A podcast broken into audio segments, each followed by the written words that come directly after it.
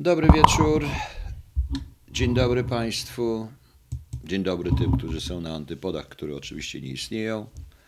Czekam aż ten czat tutaj zobaczę, ale on ma jakieś opóźnienia. No czat widzę, widzę, o już się zaczęło, to bardzo dobrze się zaczyna. Dzień dobry Państwu, proszę Państwa.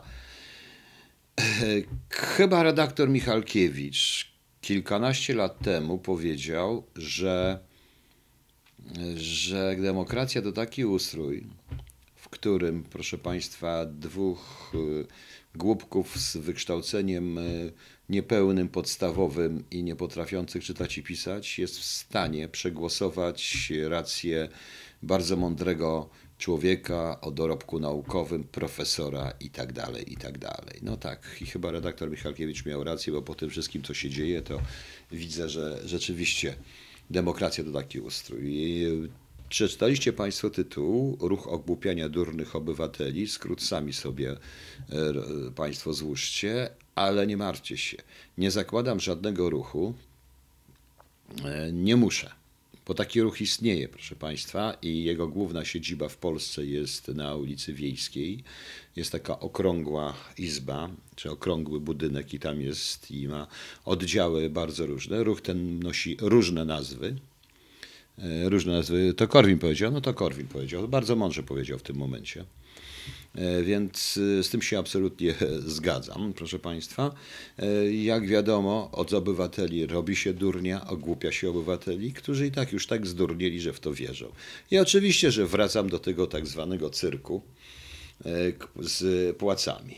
Proszę Państwa, oczywiście, że tak, że absolutnie się zgadzam z tym, że te dwie panie nie powinny tyle zarabiać, ponieważ jest to śmieszne, ale w odróżnieniu od reszty nie będę spekulował, dlaczego one tyle zarabiają i dlaczego w ogóle tą pracę dostały, bo to nie jest moja sprawa, niech się tym zajmą odpowiednie, odpowiednie władze. Ale proszę Państwa, nikt się praktycznie na tym nie koncentruje, chociaż tak mi się wydaje, komentatorzy ze strony również przeciwnej już zauważyli, że wszyscy poszli trochę za daleko i im to też zaczyna grozić w pewnym momencie.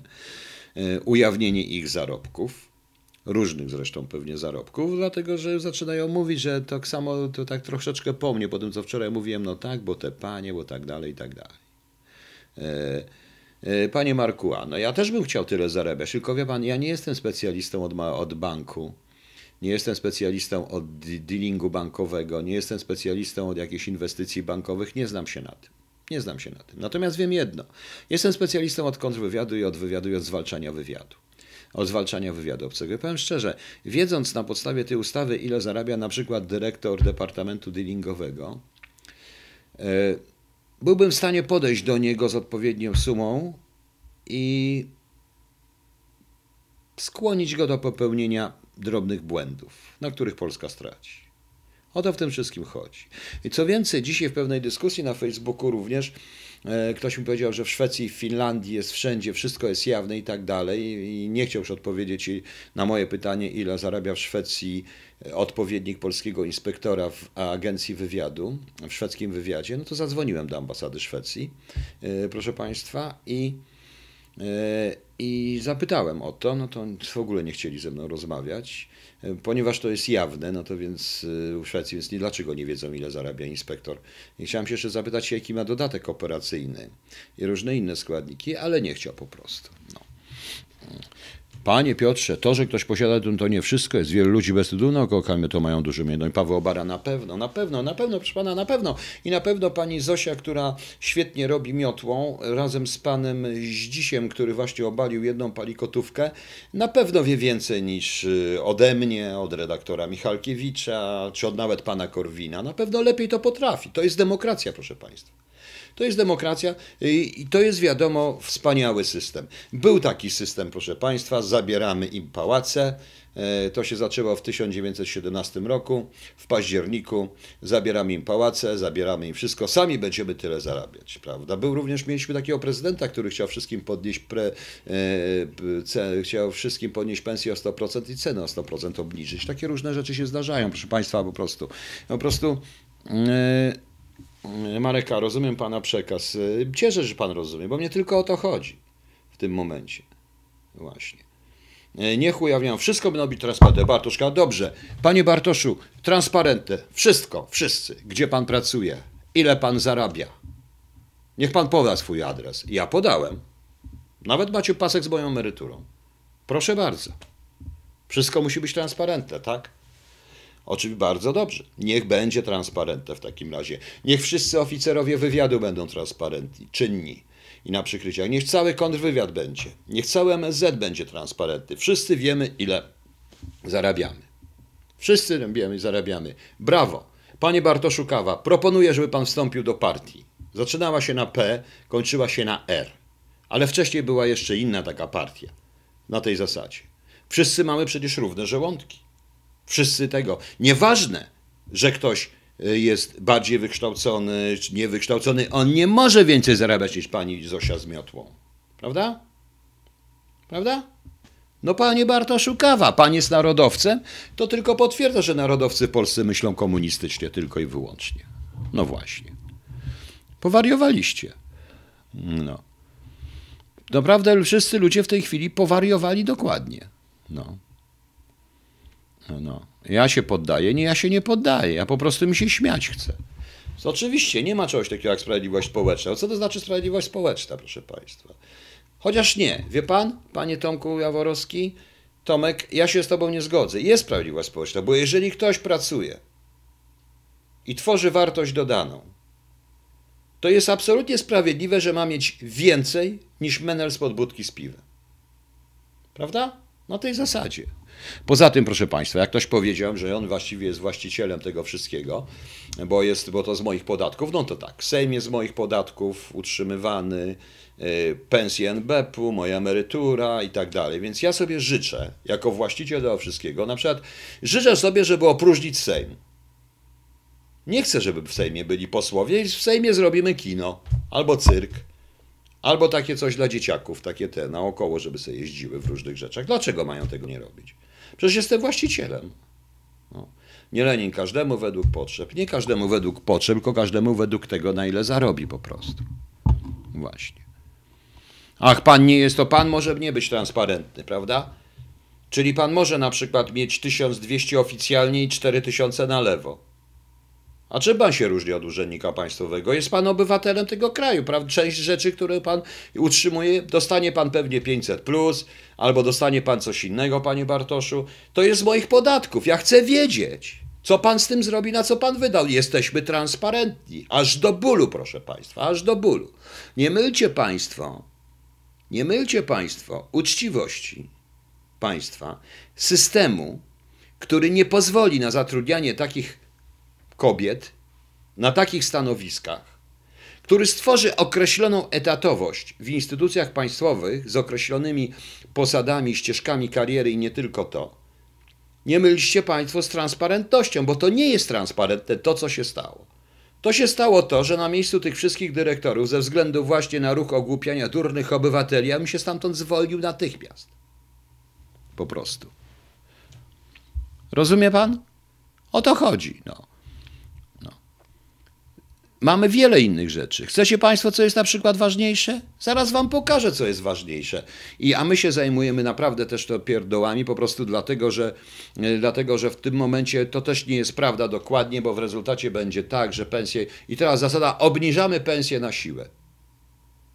Bo Sejm uchwalił ustawę, obniżamy w N B P yy, yy, pensje na siłę. I obniżymy tym paniom o trzy czwarte. I dyrektorom o trzy czwarte. A dyrektorzy odejdą. I weźmiemy pana Józia, bo pan Józio, który zarabia za te pięć godzin pracy dziennie, jak mu się chce, zarabia sobie te marne dwa tysiące, no to jak dostanie tutaj osiem, to będzie szczęśliwy, pójdzie. I my wszyscy stracimy, proszę państwa, bo fachowców tam nie trzeba w tym momencie. Nie będziemy patrzeć na fachowców, prawda? Każdy bank tych ludzi kupi w każdej chwili, bo niektórzy na przykład w tym module dealingowym są niesamowici fachowcy. Miałem okazję poznać kiedyś, miałem okazję kiedyś poznać cały system M M P, również z innych powodów zupełnie i wiem dobrze, jacy są ludzie. Oczywiście jest skandalem, że tworzy się tego typu stanowiska i to powinno. Ta ustawa powinna dotyczyć przede wszystkim, właśnie, yy, obniżyć przede wszystkim, proszę państwa, powinno... Yy, nie tyle obniżyć, co powinno zabezpieczyć się przed tworzeniem stanowisk dla znajomych. A poza tym, proszę państwa, ja dzisiaj napisałem, może wszyscy z P O uchwalą sobie, znaczy z P O z tej Koalicji Obywatelskiej powiedzą, ile zarabiają ich funkcjonariusze. Przecież to jest bzdura. Przecież a za nich było inaczej? Przecież oni są tak samo przerażeni tym, tym wszystkim i to już widać tą ustawą. A za nich było inaczej? Proszę Państwa, jak przyszło P O do władzy, ja byłem wtedy w służbach, autentycznie usuwali każdego, kto był z PiSu i wdawali swoich. Kobitkę mianowano na naczelnikę, która się nigdy nie pracowała operacyjnie, ale była ze swoich. Mianowali ją na naczelnika. I zaczęła zarabiać dwa razy więcej niż jej pracownicy, którzy czekali na tą funkcję, a ona miała krótki staż pracy. Jednych przyjmowano na małe stanowiska, innych na wysokie. Tworzono stanowiska dziesięciu tysięcy doradców. Jak nie było coś z tym zrobić, to było namiast dwudziestu tysięcy doradców. To samo było w A B W. To samo jest wszędzie, proszę Państwa. I to było za P O, więc to jest, co to za krokodyle łzy, co to za wrzask?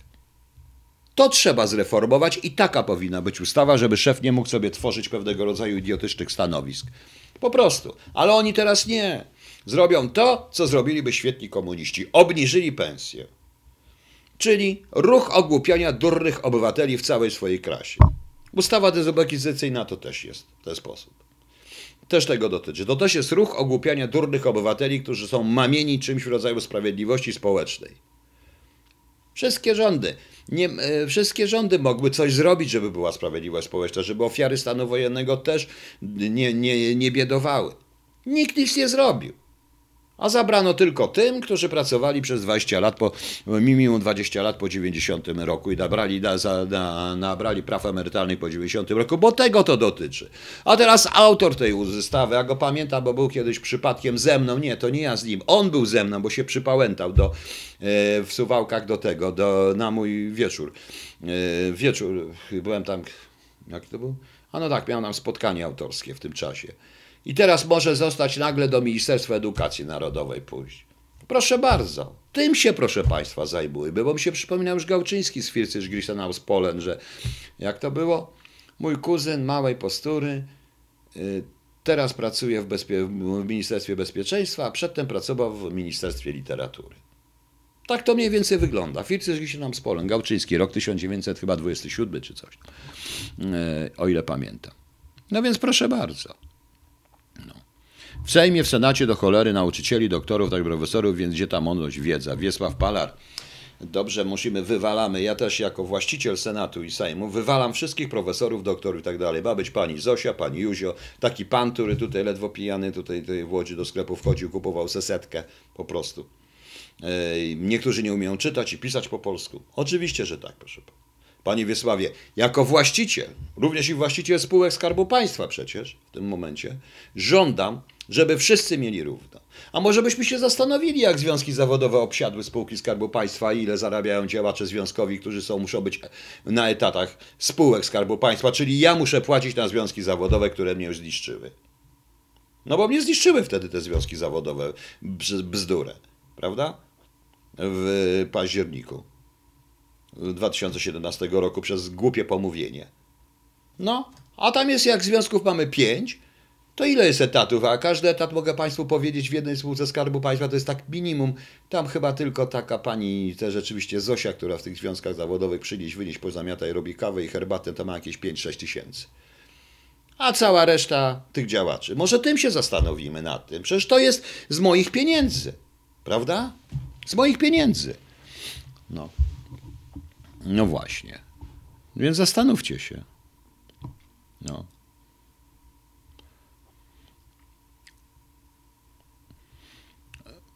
Panie Agrawka, wiem, ile zarabiają prezesi spółek. Mnie nie interesuje, ile kto zarabia. Ważne, czy jest fachowcem, czy nie. Jeżeli jest, to niech zarabia. No.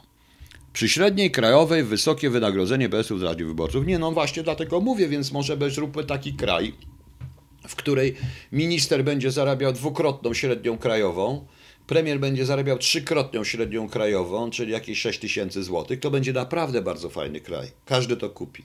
To już nawet nie będzie Bantustan, a nie Republika Bananowa. To będzie śmieszny kraj w Unii Europejskiej, coś śmiesznego, prawda? On i tak jest śmieszny, proszę Panią, ja, proszę Państwa. A teraz dzięki, a teraz dzięki, proszę Państwa, dzięki na przykład takim ustawom stanie się jeszcze śmieszniejsi.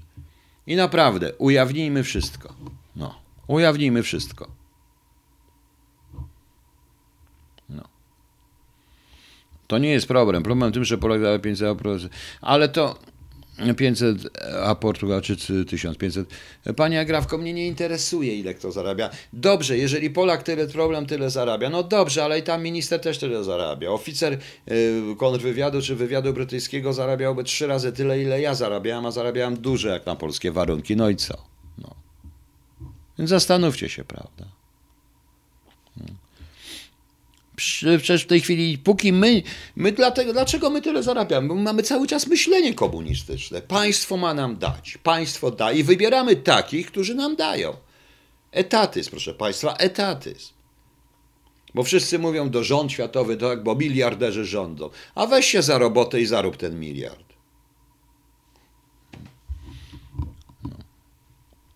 Niech się pan zdecyduje, bo brak, pani Agrawka, jaki brak konsekwencji? Nie, niech się pani zdecyduje, bo w tej chwili głupi pani głupoty w tym momencie. Ja mu chcę mówić o Polsce jako normalnym kraju, ale dzięki takim gadkom pani też uważa, że jak średnia pensja jest taka, to i minister musi mieć średnią pensję i zarządzać tym ministra obrony narodowej mający dwie średnie krajowe. No fajne by było. Wie pan, wie pani co, minister obrony narodowej pracujący za trzy-cztery tysiące złotych miesięcznie to jest, a dziękuję za tą obronę narodową. Problem tylko z tym, że to dopiero wtedy teoretycy się znajdą po prostu. No, no tu się, z Lublina i na sto dwa, co najmniej magister, ja jestem z Lublina. Panem przez wykształceniem byli idiot, poza panem i wy, pana wykształceniem. Danutasio, no mówię tak, po prostu mówię tak. Absolutnie mówię tak. No. I zgadza się. Absolutnie się z panią zgadzam. Szczególnie kiedy słucham teraz i patrzę, co populacja, co naród, co obywatel powiedział, jak się strasznie ucieszył, bo dowalili dyrektorom w N B P, bo ujawnili pensję. Patrzcie, no i bo teraz im pensję obniżą. Ach, jak dobrze, że im obniżą. A tymczasem obywatel nie zauważa, że nadal będzie płacił na ruch ogłupiania durnych obywateli zajmujących okrągłą izbę pod różnymi nazwami. I dotował ich wszystkich. Prawda? Jack Rysper, dobrze, to dziękuję, ja już kończę, bo zdąży pan na Real Barka. Nie musi pan tego oglądać. Nie wiem, co to jest Real Barka i nie interesuje mnie to. Po prostu. No. Głupoty pan mówi. Jak, jak ja mogę mówić prawdę? Panie, jak ja mogę mówić, co ja mogę? Przecież wszyscy się lepiej ode mnie znają. Pani pogada z policjantami, tymi z doktoratem, policjantami. Oni się wszyscy na kontrwywiadzie i na wywiadzie zdają. Ja jestem skupiony, to pani nie jest skupiona. Po prostu nie podoba mi się po prostu pani. Ja dzisiaj w ogóle twierdzę, że generalnie jestem przeciwko równouprawnieniu kobiet, więc proszę uważać. Więc proszę uważać. No. Tylko to, że ma tytuł, ma zarabiać. Nie, tylko nie to, że ma tytuł. To, że tytuł powinien się wiązać z rzeczywistymi umiejętnościami, wykształcenie, znajomość i tak dalej. Powiedziałam wprost. Jeżeli kto jest mistrzem hydrauliki i mistrzem w swoim fachu, też niech zarabia po piętnaście, osiemnaście, dwadzieścia tysięcy. Nie interesuje mnie. To robi coś, co umiem. Po prostu. No.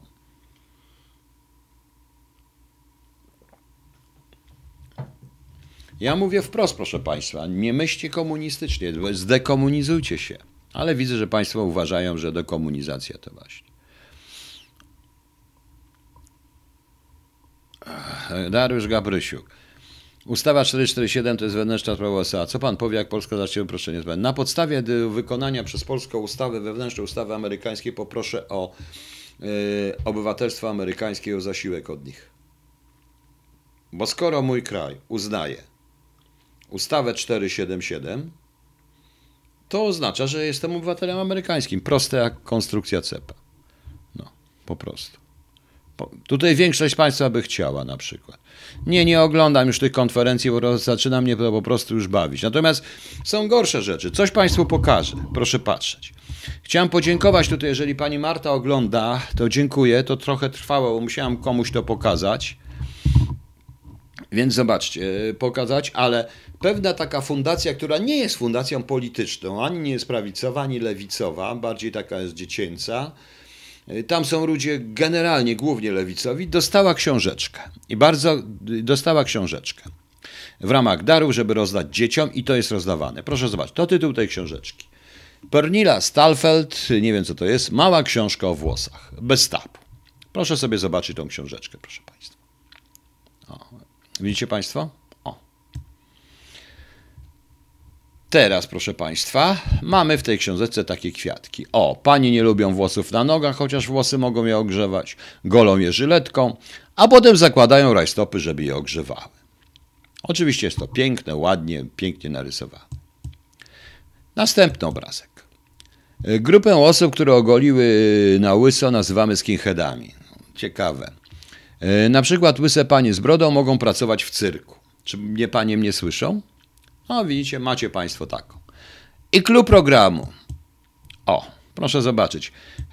O, albo uszy. Panie i panowie mają włosy rosnące na, ale trudno sobie wyobrazić, żeby takie panie i tacy panowie pracują w banku.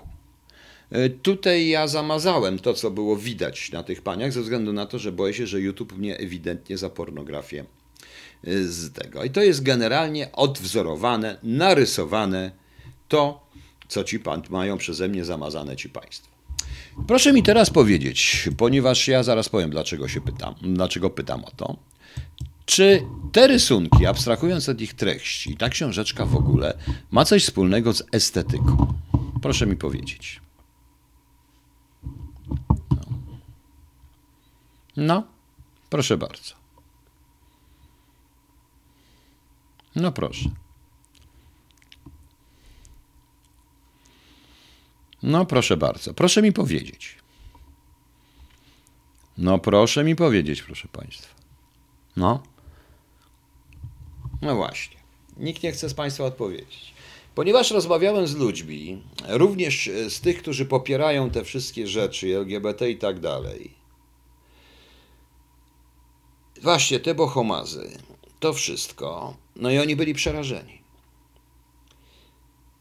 I zastanawiam się, dlaczego żaden dziennikarz, na przykład z T V N dwadzieścia cztery, a powiem szczerze, że jednego się dziennikarza zapytałem, on nie jest T V N dwadzieścia cztery, ale też po drugiej stronie, i powiedział mi, że to jest straszne. No to powiedzcie to paskudztwo. To paskudztwo jest oddawane. Brawo ta fundacja, brawo Pani Marto, żeście tego nie dali. Ja trochę czekałem, bo chciałem pogadać z niektórymi ludźmi na ten temat. Właśnie. To jest taka książeczka za darmo rozdawana po różnych dziecięcych fundacjach, przedszkołach, szkołach i tak dalej. I to jest, proszę Państwa, ważne, bo to jest podstawowa robota ruchu ogłupiania durnych obywateli, a nie jakieś głupoty dotyczące i do ich walki i zaglądania wszystkim do kieszeni. To jest, proszę Państwa, bo takich książeczek jest pełno. Jest wszędzie. Właśnie. Tak, to napisała jakaś szwedzka. No, Szwedka. I to jest książka dla dzieci, bez tabu i tak dalej. Właśnie, skąd idą pieniądze? Skąd idą pieniądze? Też jest ciekawe, ponieważ tutaj yy, do końca nie, nie powiem, skąd, skąd idą na to pieniądze, ale się zdziwicie.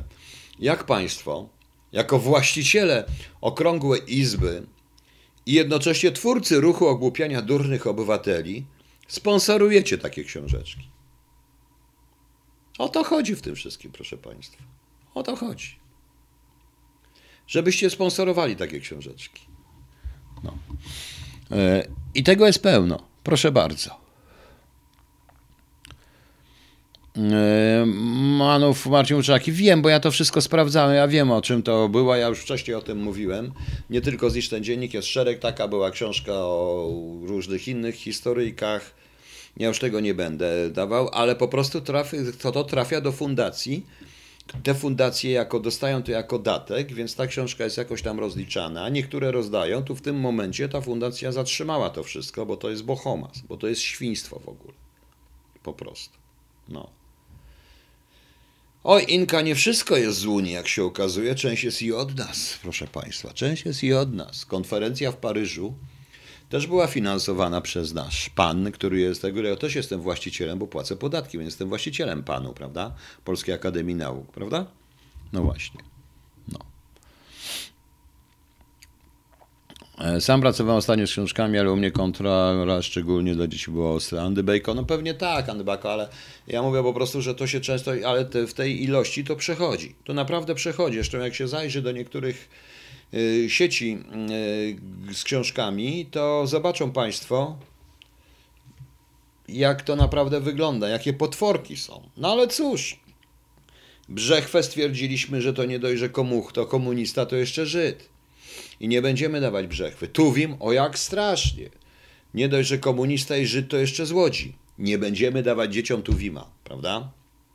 Będziemy dawać natomiast takie książeczki. Bo to napisała Szwedka, która nie jest ani komunistką, ani Żydówką.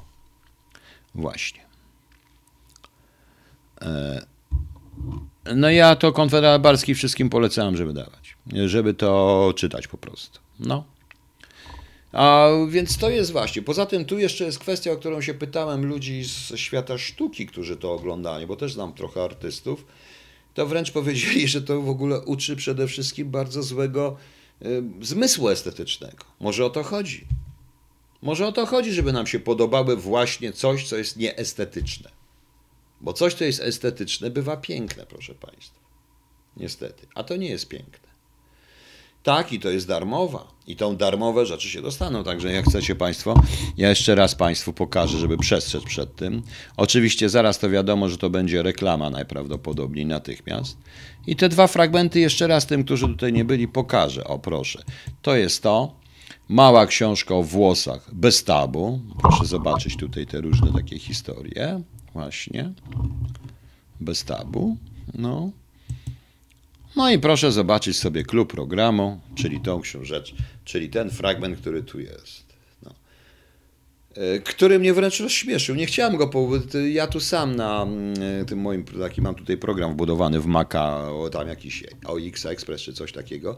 I mogłem sobie, mogłem sobie zamazać to, co tutaj było. Bo odniosłem wrażenie, że ta książka była tylko po to zrobiona, żeby pokazać tutaj potężne narządy i, tu pod, i tutaj narządy. Tylko po to po prostu. W jakiejś dziwnej ferii seksualizacji naszych milusińskich. Książeczka jest przeznaczona dla dzieci od trzech do siedmiu lat, zdaje się. Proszę bardzo, bez tabu, nie ma żadnego tabu, proszę Państwa. No i jak się Państwu podoba? Nadal będziemy się zajmować, nadal się będziemy, yy, nadal będziemy się zajmować właśnie yy, debil, debil, debilnymi ustawami, pseudoustawami do odurniania ludzi, po prostu, bo tak to wygląda, to jest problem, to idzie z tyłu. To wy sobie Państwo nawet nie zdajecie sprawę, wszyscy mi tutaj mówią, pan Karoń, pan Karoń, pan Karoń, o jest tutaj ta książka. Ja sobie tą książkę przeczytałem, przestudiowałem pana Karonia, ale nikt tego pana Karonia nie rozumie. No. No. No. Mareka, jak w Łodzi dzisiaj, to nie, nie podpisywałem żadnej książki dzisiaj, nie, nie, to nie o to chodzi, teraz powiem, ja jestem w Łodzi w tej chwili, tak wiadomo. No. Właśnie.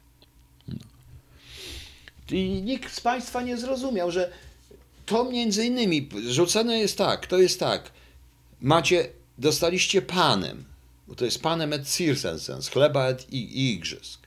Dostaliście właśnie panem w podstawie kilku ustaw, również tej ustawy rzucającej na pożarcie fachowców od bankowości i każdy następny fachowiec się mocno zastanowi, czy pójść do tej pracy. Oczywiście będą tutaj niektórzy mówić, co z niego za patriota.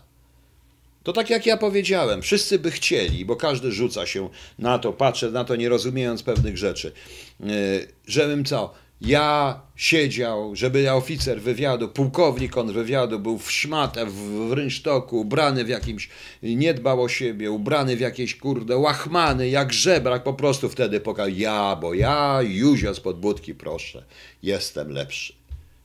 O to w tym wszystkim chodzi? Tak to wygląda. Czy Państwo nie wiecie, że to jest komunistyczne myślenie? Typowe komunistyczne myślenie. No. Yy.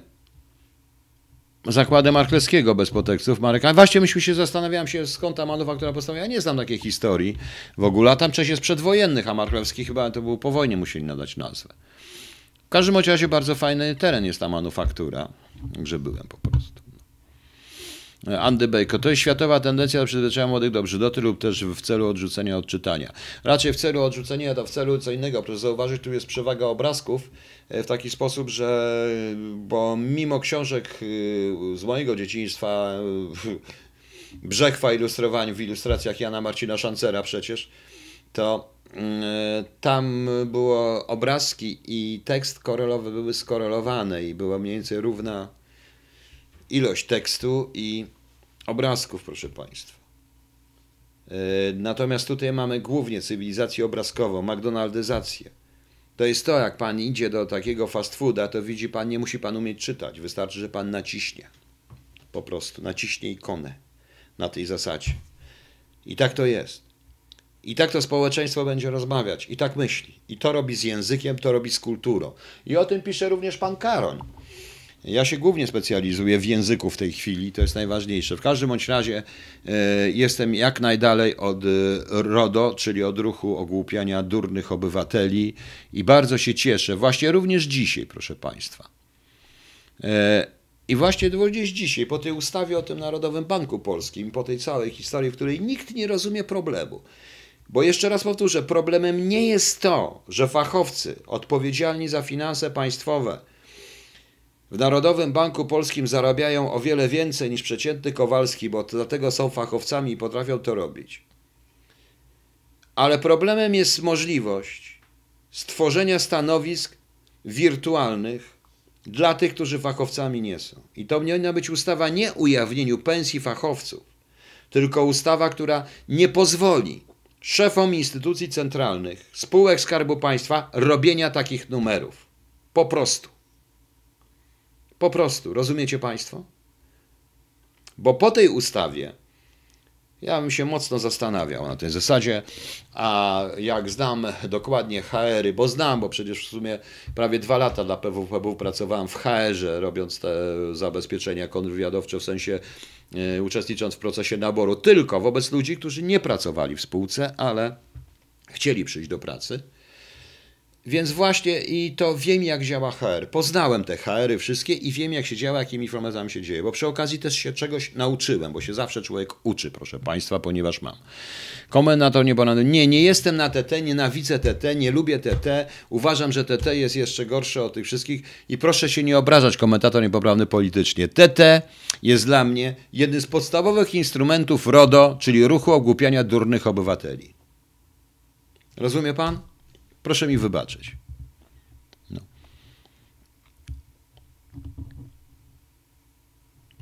Maja pięćdziesiąt trzy. To brzechwy to pan przesada, to mówię, ale proszę panią, ja przesadzam, ja powtarzam, a wie pani, co mnie tu spotkało, jak powiedziałem, że Tuwim jest moim ulubionym, wiem, że jak cały czas, jak słyszę rozdział dziecinnej falbę drere, śródmieście ma ziemistą cerę, w bramie robotników siadł stary, suche kartofli z biskija, kolor jego ciemnoszary, bo chłodno, głodno, trudno, źle. Popatrz na usta tej dziewczyny podręcznej z magazynu Mód i tak dalej. To widzę to, widzę tam łódź, ten fragment. To, co usłyszałem tutaj, jak to powiedziałem o Tuwimie, że jestem syjonistą, Żydem ukrytym, kryptosyjonistą, bo lubię Tuwima. Jak ja mogę lubić Tuwima? Ja mogę lubić tylko i wyłącznie Herberta. Przykro mi, ja naprawdę lubię Tuwima, nikt więcej, bo w tych samych kwiatach polskich yy, i runą z roty, deszcz ołowiany, ale złoty i salwą błysków trysło z lów, słychać, to słychać, to jest onomatopeja. Nikt takiej onomatopei jak w Lokomotywie, czy jak w tym momencie nie potrafił napisać. Czy słynne na stacji Handra Unyńska, gdzieś w mordobijskim powiecie, telegrafista Piotr Płaksi nie umiał grać na, klarne, na klarnecie.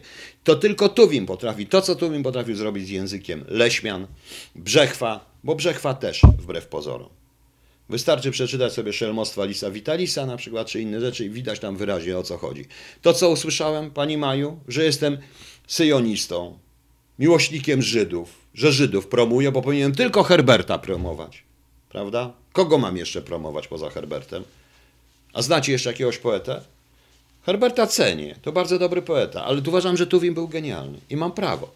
I to był chyba najbardziej polski poeta, jaki kiedykolwiek istniał, mimo naiwności, na którą zapłacił najwyższą cenę za tą swoją naiwność, bo mało kto zapłacił tyle, ile zapłacił Tuwim, bo Tuwim zapłacił życie. No więc co, my, więc co będę Państwu mówił? No.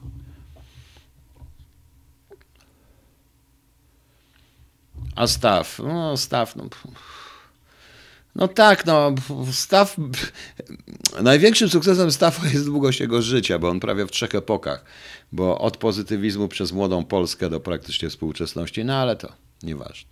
No. No. I to słyszałem. No Baczyński, Panie Łukaszu, też oczywiście, ale Baczyński to jest krótki okres wykreślony, nie chodzi mi o uniwersalność pewnego rodzaju. Baczyński jest w określonym kontekście. Dobra, nie mówmy na temat poezji, bo to nie jest program o poezji dzisiaj, tylko o polityce. No. Karomalcy to nie jest tylko wi wi wirtuos. To nie jest wirtuos. Tuwim jest twórcą, twórcą nowoczesnej. Nawet państwo sobie nie zdajecie sprawy, ile jest i co on zrobił, on i Leśpian dla języka. I Tuwim potrafi być uniwersalny, bo przecież to trzeba naprawdę, yy, to trzeba naprawdę być, to się słyszy, to się widzi. To ma melodię po prostu. Robert Konik, słyszałem, ale umówiłem się z Marcinem, że nie będę komentował tego przed nim i nie teraz. Czy ty, czyta pan wszystkich wiadomości? Prawie wszystkie, jak zdążę. No. Lem to samo, jeśli o to chodzi. No. Tak, pisał dobre bajki, Wyspy Bergamoty, Magdalena. No właśnie, to przykład, że ludzie nawet nie wiedzą tego. Na Wyspach Bergamutach podobny jest kot w butach. Widziano także osła, którego mrówka niosła. I te słynne. Na cóż wasze swary w, w głupie? Wszyscy i tak zginiemy w zupie. A to feller jęknął seler. Na straganie w dzień targowy takie oto są rozmowy, proszę państwa. To yy, i teraz proszę zobaczyć. I teraz proszę porównać, o czym my mówimy. Ja mówię o języku, o kulturze, o melodii języka polskiego. Checkmate, jenowymi mi mi zmychoczy szkło bolesne, obraznik, które czaszki białe toczą po przepastnym morzu krwi. Wiersze wojenne. No. O czym my mówimy, proszę państwa? Bartosz Kawa, o zarobkach też nie można mówić, bo zaraz, że narodowiec, komunistyczny. Bartosz Kawa, już pan się obraził, to też jest, bo nie chce pan pomyśleć, czy pan nie rozumie, o co chodzi. Czy pan nie rozumie, że ta ustawa jest ustawą przykry, przykrywającą? Bo nadal będą w spółkach tworzone, bo co z tego? Następna ustawa zabierze te pensje. Ale na przykład powiedzmy, że jakaś te pani, jakiś prezes zatrudni sobie jakąś panią dla, z różnych powodów, nie wiem, może, mo, może ją lubi, a może chce zatrudnić panią jakąkolwiek, ja nie powiem z jakich powodów, bo nie wiem. I teraz według tej ustawy daje jej dziesięć tysięcy. I sześćdziesiąt tysięcy daje jej jeszcze bezzwrotnego, jakby to powiedzieć, funduszu reprezentacyjnego miesięcznie. Bez rozliczenia. I dostanie podwyżki jeszcze dziesięć tysięcy. Nie rozumie pan? O to chodzi. Trzeba myśleć. Po prostu myśleć. Od cały czas mówię. No. I przyleciała ptasia milicja, tak się skończyła. Ta... No o, proszę, proszę tutaj, bo zaraz przyleci ptasia milicja za to, co ja mówię i co będzie. No. Yy, Filip Sobociński, ja podpisałem tą petycję przecież. Uważam, że ta petycja jest bardzo dobra. Bardzo dobry pomysł, tak na dobrą sprawę. Aha, jedna rzecz. Proszę państwa, przysłano mi dzisiaj ci ludzie, którzy mnie... Ja powiedziałem, ja nie chcę nic mieć... Ja nie chcę, ja nie chcę, ja stwierdziłem po tym wszystkim, co się dzieje, ja się wyłączyłem od każdego, od wszystkiego i się wyłączę całkowicie, od wszystkich tych dziennikarzy, tych partii, tych różnych instytucji i dzięki, i bardzo się cieszę, że nie ma mnie, że oduczono mnie od jakiejkolwiek pracy i chęci pracy dla jakiejkolwiek instytucji państwowej, czy od... dajcie spokój, nie chcę. No ale oni mnie tutaj, ci ludzie, to, chcę, to powiedziałem, że robią ten sklep holubowe kropka p l. Przysłano mi dzisiaj przez pocztę kubek, żebym zaakceptował, bo tam będą kubki. Kubek jest mniej więcej taki, proszę bardzo. O, nie wiem ile on będzie kosztował, do sprawy poczty. Tu w środku jest czerwony, ale ja powiedziałem, że ma być czarny, więc pewnie będzie czarny, bo dusza moja czarna, więc wiadomo o co chodzi. No. Także, panie, yy, tak w kontekście tytułu pytanie. Jest pan obywatelem polskim? Oczywiście, że jestem. Nie rozumiem dlaczego. Jestem obywatelem polskim i nigdy żadnego innego nie miałem. No. Agnieszka, Agnieszka, która napisana po paru głębszych? Ta nie, to są książki specjalnie robione. Na takie książki dostanie się nagrodę. Bartosz Kawa, ja wiem, że jest, ale panie Bartoszu, mogę panu powiedzieć... Chociaż naprawdę nie mogę szczegółów, bo podpisałem tą cholerną klauzulę. A jeszcze jest trochę czasu, poczekam zanim sobie zgryzę K C N, żebym mógł po to powiedzieć, powiedzieć naprawdę. Powiem wprost. Prezes spółki Skarbu Państwa, który z tym walczył i na moich oczach nie pozwolił na przyjęcie kogoś właśnie, żeby uniknąć takich panienek i tak dalej, tylko przyjmował fachowców niepolitycznych, tylko naprawdę ludzi nie znających się na polityce, bo ja z nimi wszystkimi rozmawiałem, z tymi fachowcami, z niektórych to ja nawet po polsku nie potrafię, nie potrafię przetłumaczyć na polski ich, ich prac, szczególnie chemików, ich prac magisterskich i doktorskich. I tym ludziom płacono więcej, on oszczędzał te pieniądze, żeby płacić tym ludziom, a nie takim właśnie różnym paniom, które były polecane i różne wielkie nazwiska na tym stały, zapłacił za to. I ja też zapłacił za to, bo wbrew pozorom to nie ta lewico-prawica, lewica i tak dalej, czy co tam jest, opozycja wykończyła tego prezesa, tylko prawdopodobnie niektórzy jego koledzy z tej całej koalicji. Po prostu, używając mnie do tego wszystkiego, w tym sensie nieświadomo w ogóle załatwiając mnie. I naprawdę tak to jest. Bez świadomości najprawdopodobniej całkowicie prezesa Kaczyńskiego, co się dzieje. Na tym to wszystko polega i o tym jestem i ja chcę takiej ustawy. Ale jeśli ktoś poświęca swoje życie, czas, robi... robi jakąś pracę na temat, powiedzmy, czy, jak, jakąś, czy specjalizuje się na przykład w biozabezpieczeniach, w różnych takich rzeczach, w biotechnice i w tych wszystkich i są pewne rzeczy. I on robi coś, co jest ewenementem na świecie. I oczywiście, że spółka mu oferuje pensję, jaką, jaką, że, jaką mało komu się śni, bo to jest fachowiec. Naprawdę jeden większy fachowiec i z tego będą o wiele większe korzyści niż ten wydatek. Prawda? I ja o tym mówię. Ja czekam na taką ustawę, a nie ujawnię. I teraz pan chce, żebym ja ujawnił pensję tego człowieka. Jak ja ujawnię pensję tego człowieka, to ja go wystawię. No.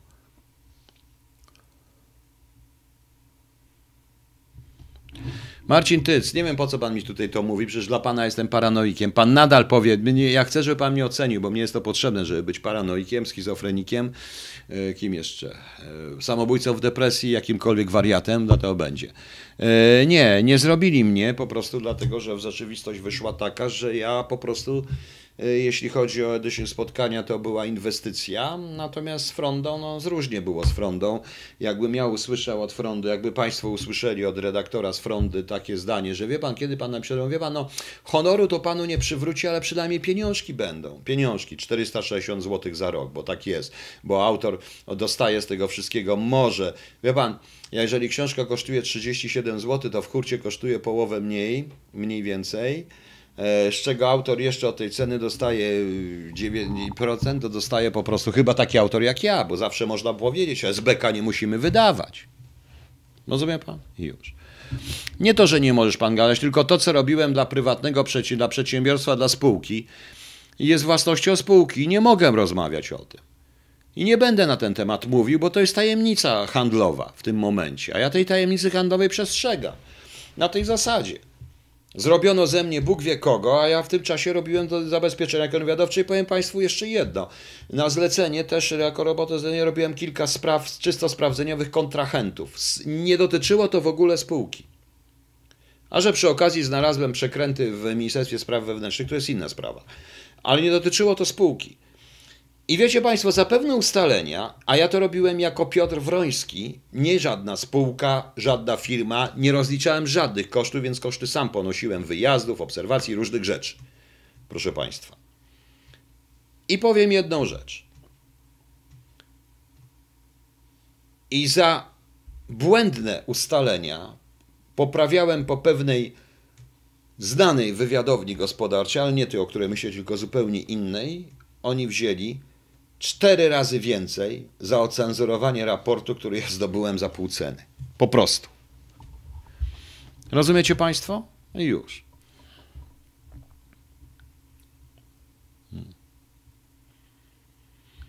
Przełom Murowski, jak z Holubem będzie? A ja nie wiem, to proszę się do tego sklepu, ja, bo ja obiecałem im jedną rzecz, że podam u siebie na stronie adres. Reszta mnie nie interesuje, nie chcę być tym związany, bo zaraz zaczną legendy, jaki ja jestem, jaki ja mam ukryty majątek i gdzie w ogóle. A ja naprawdę nie chcę.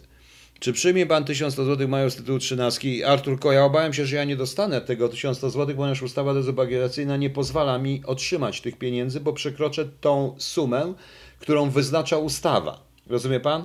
Ustawa mówi, że nie mogę mieć więcej niż. Jeśli dostanę tysiąc sto złotych, będę miało sto złotych więcej niż, mówi ustawa. Jakiej konfederacji, Jacek Marzu? Ja nawet nie wiem, nie interesuje. Ile jest to pół ceny? Raport, który oni obliczyli, że powinien kosztować sześćdziesiąt, tych, sześćdziesiąt, sześćdziesiąt euro, ja kupiłem za dziewięć i pół euro jako obywatel Szwajcarii. No, nieważne. Tak się przedstawiłem w mailu. No. Nieważne. No.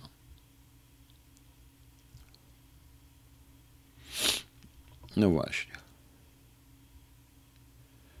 Leon Zawodowiec, zgadza się, nie sprywatyzowałem jak frajer. Czy odda pan Choluba do jakiego sklepu, bo ten zrobi im reklamę i nic pan tego nie będzie miał. Dobrze rozumiem? Czyli odda pan. Marcin Tyc, tak, bo jestem głupi, bo nie chcę, nie chcę, ja nie chcę. Wie pan co? Powiem jedno. E, najbardziej w tej chwili chciałbym zniknąć. Ale tu państwu jestem coś winien, w związku z czym, bo dzięki państwu jeszcze egzystuję i dlatego, tu, dlatego jeszcze jestem. Bo tak naprawdę... Patrząc na to, co się dzieje, patrząc na to wszystko, nie stać już mnie, już nie, nie, nie stać mi na kolejne rozczarowanie tym wszystkim. No, właśnie.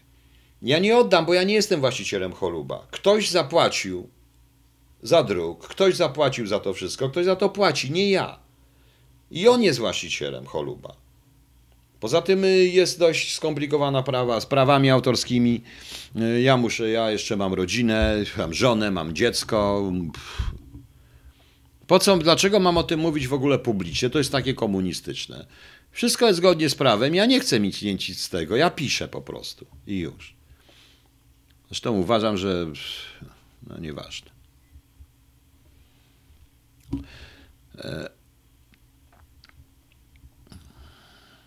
A pan się teraz, pan się zdziwi, pan ty, że wszystko, wszyscy robią wszystko dla pieniędzy, tak? No.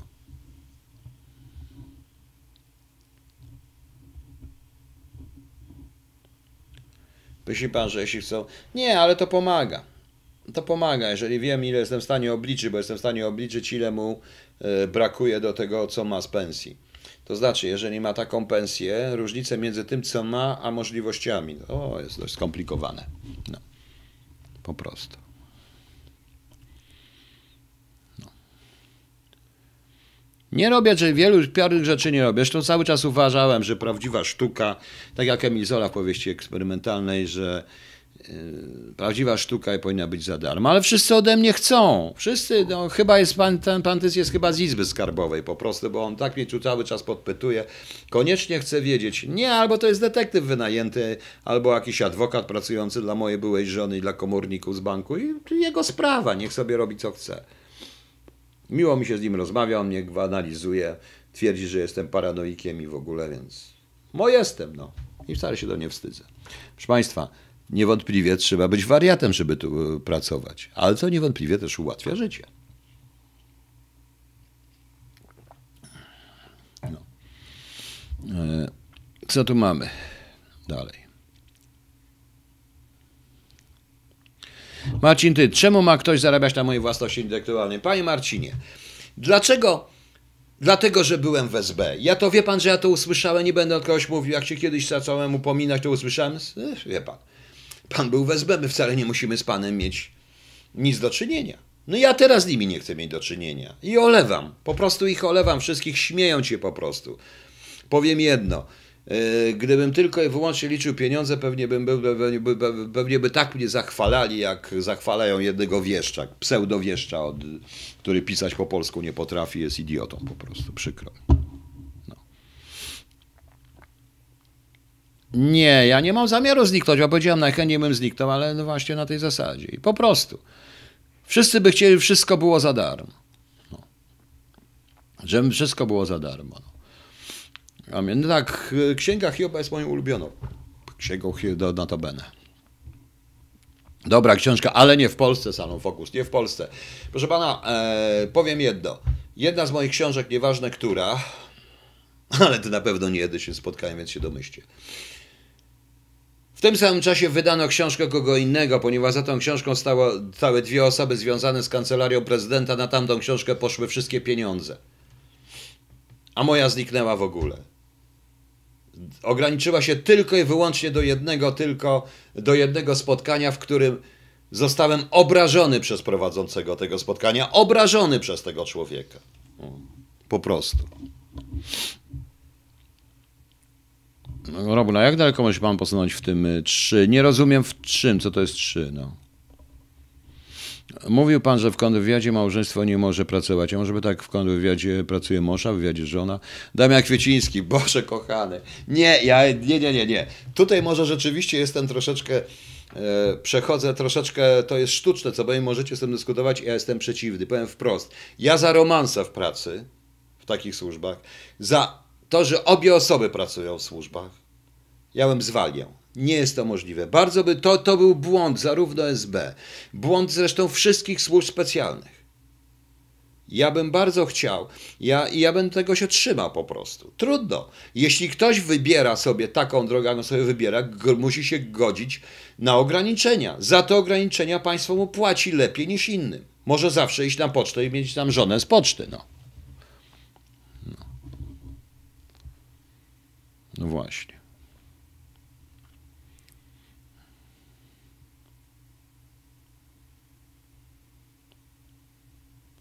Jan Polak. Problem ten na tym, że nawet w tym momencie, dlaczego mają nie płacić dziesięć PLN miesięcznie, żeby kanał i działania. Nie rozumiem, o co chodzi. Nie, nie rozumiem. Ja nie proszę, żeby. Ja w odróżnieniu od innych nie krzyczę o pieniądze tutaj. Obrażony zostałeś w Realu dwadzieścia, pan zostałeś i tak, i tak tam, bo Mariusz tak. Nie, chodzę, bo dlatego, że jest, obiecałem Marcinowi, obiecałem Marcinowi, obiecałem tam komuś, kto tak naprawdę prowadzi ten kanał i już. No, no właśnie.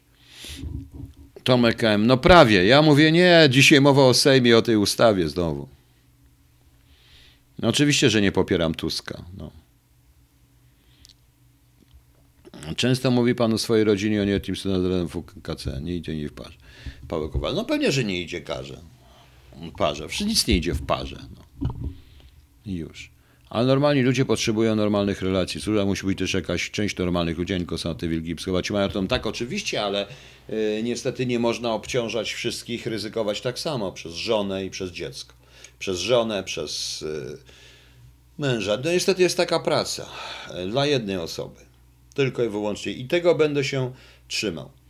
Pani Agrawko, nie mogę mówić, bo obiecałem Marcinowi, wiedziałem już w poniedziałek na ten temat. Ja będąc wtedy Marcinem i Marcin mnie prosił, abym nie komentował, zanim on cię nie wypowie. Jak on się wypowie, ja skomentuję. Zauważyłem, że popiera pan PiS czy Morawieckiego, człowieka, który jak wynika z powiedział mniej więcej, czy na miskę rzeka, narodowiec. Popieram PiS. No oczywiście dlatego, że popieram, dlatego, że za dużo widziałem tego, co P O zrobiła.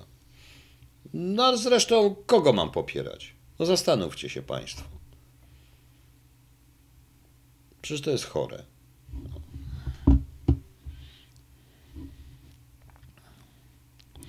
Mi tam rola podam, podała i w Realu. Że... A, nie wiem o co chodzi. Panie Bogonku, kto stoi za zabójstwem dziennikarza Ziętary? To jest pytanie z tych mega ważnych, zadaję po raz kolejny, więc proszę o odpowiedź. A mnie interesuje po raz, który pan to zadaje. Co mnie to obchodzi? Kto stoi? Krzysiek, Krzysztof Kazimierczak powinien na to pytanie odpowiedzieć, nie ja. Proszę państwa, dlatego, że on jest lepszy. Znaczy on dużo rzeczy robił. Ja z nim rozmawiałem, pan Kazimierczak, i powiem wprost, że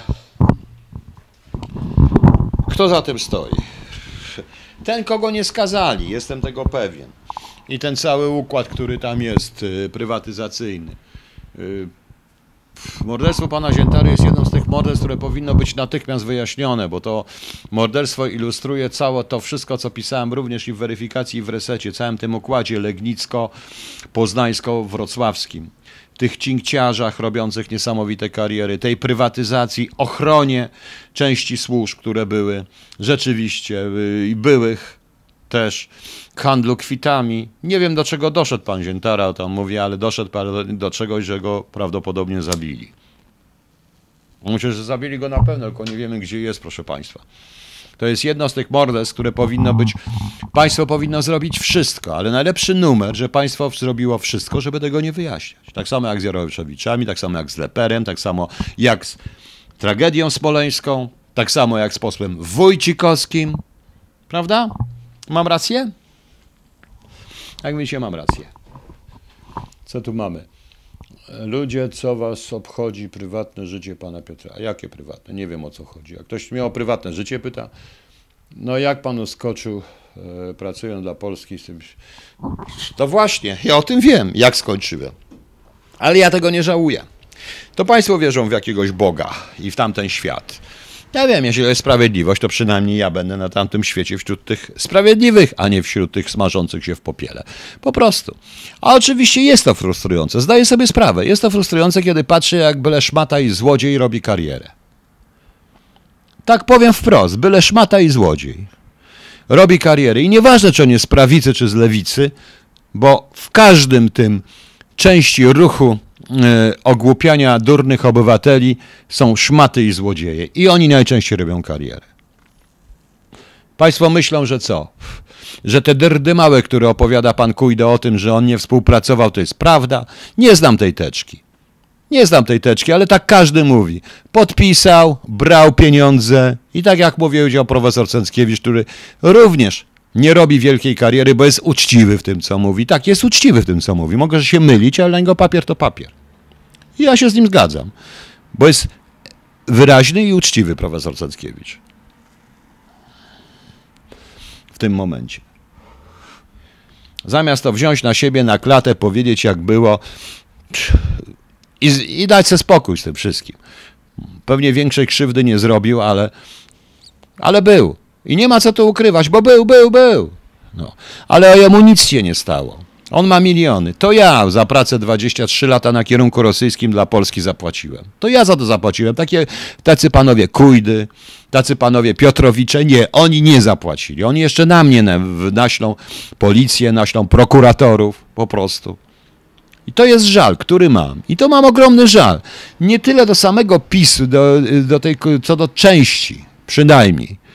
Bo część ludzi z PiSu mi przyznaje rację i wiem, że mi przyznała rację i nawet jeden z tych ludzi, nieważne nazwisko, bo znane, powiedział, że on nie wiedział, co, że to tak będzie skutkować, co on podpisywał. On nie wiedział, to była taka presja, tak szybko, ale powiedział mi, skąd to wyszło. I już wtedy wszystko wiedziałem, o co chodzi.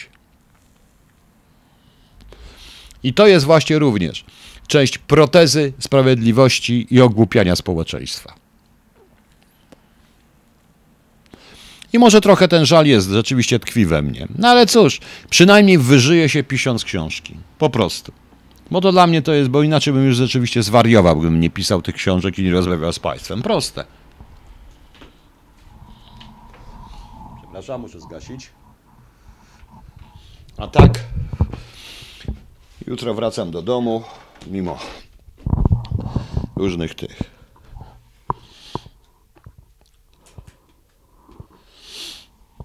No. Także niestety, proszę państwa, w takiej kategorii jak myślę. Jest pan za wycofaniem P zero dla... Panie Filipie, jestem za wycofaniem. Jeżeli ktoś płaci podatki gdzie indziej, to po cholerę ma tu płacić. No, ja tego nie rozumiem zupełnie. No. O. Nie leń. Tuwim też robił jaką karierę w P R L-u. Kurde, Tuwim w pięćdziesiątym trzecim roku umarł, od pięćdziesiątego do czterdziestego dziewiątego był w kółko pijany i prawie już nic nie napisał. Niech pan nie pieprzy głupot, pani, nie Lenin. Będzie ten, no oczywiście, komunista, Żyd w P R L-u, wielu ludzi robiło. Herbert też zrobił karierę w P R L-u i co z tego? No. Myśli pan, że jeśli chce się zwracać, to, to trzeba mieć oficjalne dane? Chyba nie, nie, nie, ja już mówiłem, że werbuje się na takim poziomie, werbuje, proszę pana.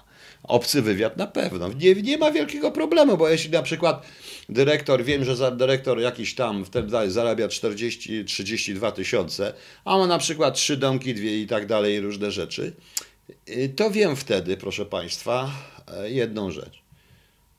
To mogę, to wiem zawsze, że zaczynam szukać, skąd mają te dodatkowe pieniądze. I mam na niego haka.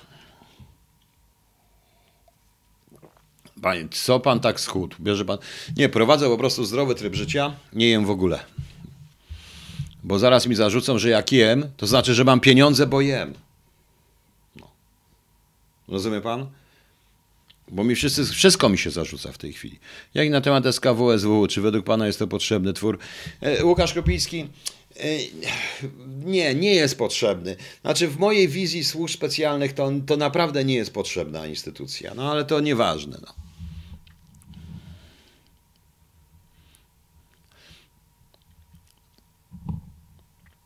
Bartosz Krusz, bzdura. No ale ja, proszę pana, e, za, tutaj mi pani napisała, zaraz będzie, że jestem bogaty. Strasznie, ponieważ ta książka, o której mówiłem w niedzielę, to był ten artykuł, na, ta książka na temat y, pieniędzy, Solidarności, to co napisane jest na podstawie materiałów C I A, proszę państwa. No, zaraz będzie. O, o, proszę. Bardzo, to teraz coś państwu pokażę. O, za, i właśnie teraz swoje ego podbiję, bo za darmo oczywiście to robię. Za darmo. I Martyna potwierdzisz, jak tego słuchasz, że za darmo. Nie, Martyna tego nie słucha. Proszę bardzo, proszę sobie przeczytać to. We Frondzie się ukazał wywiad ze mną. Proszę bardzo. O, o. No. Właśnie. Pani Agrawka, nie w Londynie, tylko w Ameryce Południowej. No. No właśnie. Roman Grabowski, nie skomentuje tego bez Marcina. Wiem o tym od marca, od tego, wiem o tym od poniedziałku. Prosiłem, Marcin mnie prosił, żebym nie kon tego. Właśnie, muszę to wrzucić na swoją stronę, przepraszam, ale teraz to a propos tego okrągłego stołu. Teraz będzie arcyciekawa rzecz. Ja napisałem na ten temat post, ponieważ niestety, książka, która wyszła, książka dokumentalna, która wyszła w Stanach Zjednoczonych i nie wiadomo kiedy będzie przetłumaczona w Polsce, książka się nazywa, zaraz państwu powiem, kto to napisał, bo to napisał facet związany z C I A, notabene, na podstawie materiałów służb i nie tylko. Już, już, już, już, już, już, już, już, już, już, już, już. O, książka się nazywa Operacja Q A Helpful. Właśnie, czyli czterdzieści milionów dla Solidarności. E, napisał go Seth Jones, autor pierwszej poświęconej działaniom książki pod tytułem Covert Action. I notabene, i ta książka, jak mi tu pewna pani ze Stanów Zjednoczonych, kiedy zacząłem o tym mówić, powiedziałem, że kurde, drogo kosztuje, kupiła mi tą książkę i wysyła mi i będę ją miał wokoło... Będę ją miał około w przyszłym tygodniu, najprawdopodobniej przyjdzie i wtedy sobie porozmawiam na ten temat. Właśnie. No. Co mam sądzić o ministrze finansów, za którego, który, za P O, który został ministrem bez Złota Słowackiego, żeby wspomnieć bez takiej buty, jak przy poprzednim wydaniu. Jakiej buty? Pan mnie nie obraża. Teraz pan będzie buta. To trzeba pan mnie było słuchać wcześniej, co ja sądzę. Ja powiedziałem, jest to paranoja, ale powiem wprost. Jestem przeciwny dawaniu, no, e, jestem przeciwny zostaw, dawaniu stanowisk, wyższych stanowisk państwowych osobom bez polskiego obywatelstwa. A to nie jest pierwsza osoba. Wcześniej kto inny został z tego i już. A dlaczego pan? Bo nie mam pieniędzy. No. No właśnie. Bartosz Kusz. No niestety, według tej, ja napisałem nawet w tym, że jak ja pisałem te swoje powieści pod tytułem Weryfikacja, Spisek Założycielski czy Reset, to byłem święcie przekonany, że to jest science fiction i że to jest jako fikcję literacką sobie wymyśliłem, a okazuje się właśnie.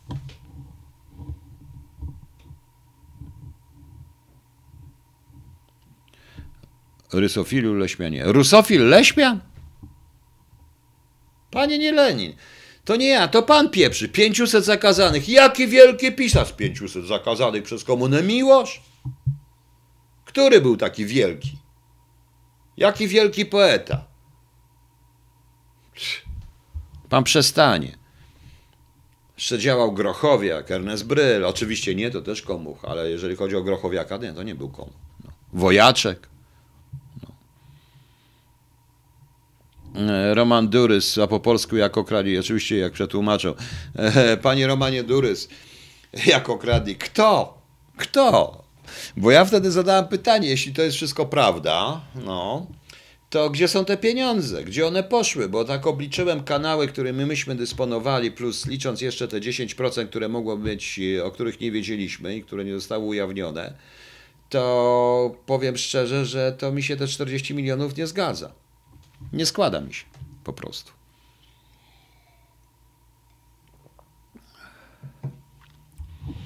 No. Więc to jest ciekawe.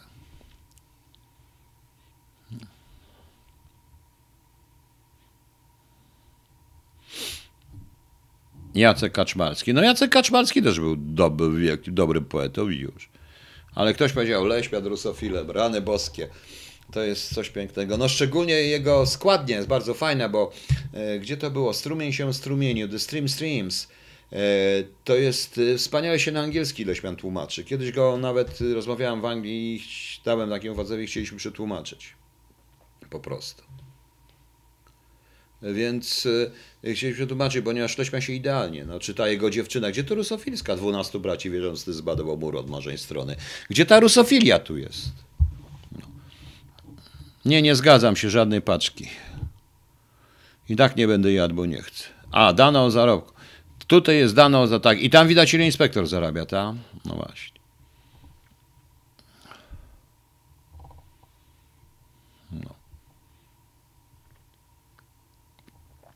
Mackiewicz, Staszewski, a Wojaczka. No mówiłem o Wojaczku, wspomniałem Wojaczka, na sam końcu też lubiłem Wojaczka, no ale yy, nie mylmy, były z wielu dobrych poetów, których może mniej lub bardziej lubię, no ale dla mnie jest zawsze Tuwim, Leśmian, Gałczyński, a nawet i Broniewski w niektórych wierszach oczywiście. Broniewski jest na przykład autorem jedynych pokochanowskich trenów. Tylko Kochanowski i Broniewski napisali treny, tego wierszu do Anki. Kamil Wierzbicki, mówiłem już o tym i u Roli, i mówiłem tutaj wcześniej. No. Ewa, Edward Różycki, no masz rację, może też rzeczywiście wygrał Bolek w Totka te czterdzieści milionów, ale to jest ważne. No. E, Marek, ale Raymond Słowacki, no ale kiedy? Ja mówię w tej chwili, ja mówię w tej chwili o czasach w miarę współczesnych. Raymond, no cóż... No. Rejmont był największym polskim pisarzem, a nie Sienkiewicz, tak uważam. I Żeromski zresztą. No.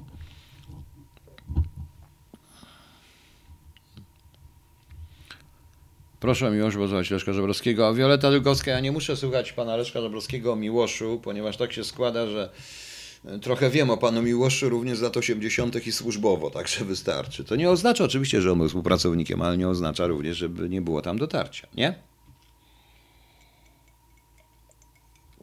To mi wystarczy.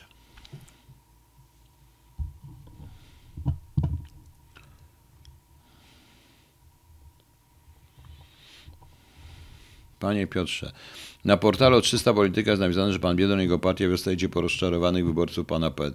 No nie tylko po rozczarowanych Ryszarda Petru, idzie również po niestety rozczarowanych wyborców P O i, i przede wszystkim te wszystkie sieroty po Palikocie na przykład. Ja mówię we Frondzie na ten temat, dlaczego to jest groźne. Zresztą zobaczę, co ta Fronda tam napisała. No.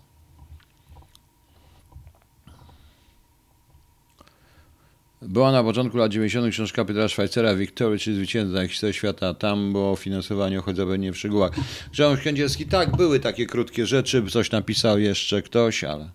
Nie, nie, nie, pana nie przyblokowałem, nikogo nie przyblokowałem. Dzisiaj przynajmniej, nie.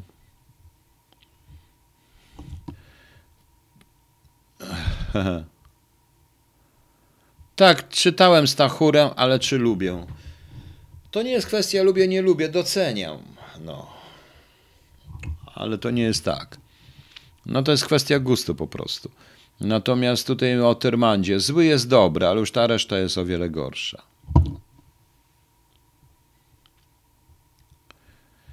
Wyszło mi z głowy nazwisko Zagrzyba Józefa, podawał się na demonstracji kot podczas legitymacji. A, mnie też wyszło nazwisko, nie pamiętam.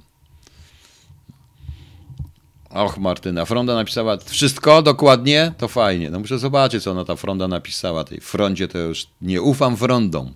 No. Słowacki był niezły. No żart, żart.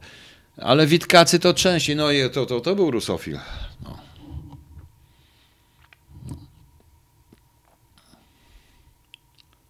Jakub Jasek. Ty pisocu tego. He, he, he. No dobra, następny pan. Bo nareszcie pojawiły się trolle. To znaczy, że znowu zaczynam być sławny. A teraz ukrywamy użytkownika na tym kanale. Out. No. Eee, nie, film Green Book jest do kitu. Oglądałem, nic ciekawego. Proszę, przyłączyłby się pan do partii z posłem Winnickim, Majką, mecenas, mecenas. O Jezus Maria. Proszę pana, pozwoli pan, że ja nie odpowiem na to pytanie. Jak mam się przyjąć do partii z panem posłem, który, z którym chciałem chwileczkę wymienić dwa słowa, nawet na Facebooku, i on powiedział, że nie będzie ze mną rozmawiał, bo byłem w S B. Pan jest świeżym posłem i chyba po raz ostatni, dlatego się tak wygłupia po prostu. Ale widocznie mu się podobało. Poza tym, proszę mi wybaczyć, pomnoży korsarzek, ale ja raczej od posłów jestem jak najdalej. Naprawdę nie mam zamiaru należeć do ruchu ogłupiania durnych obywateli występującego pod różnymi nazwami.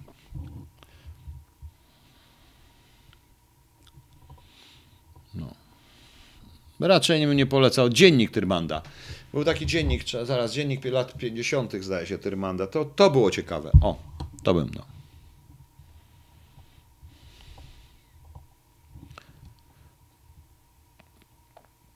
Adam Waśniewski, no trochę tym inaczej to wygląda, no.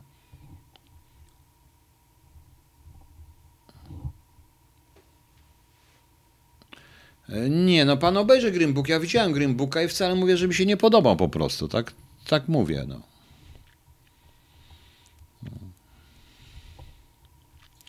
Czy uważa pan, że komisja pana Macierewicza ujawni fakty? Nic nie ujawni Łukasz Kopiński, nic nie ujawni. No tak właśnie jest strachu przed Rosjanami, ale Witkacy, był, teraz sobie tak żarty powiedziałem, jak ktoś mówi, że Leśmian był rusofilem, no to ja mogę powiedzieć, że...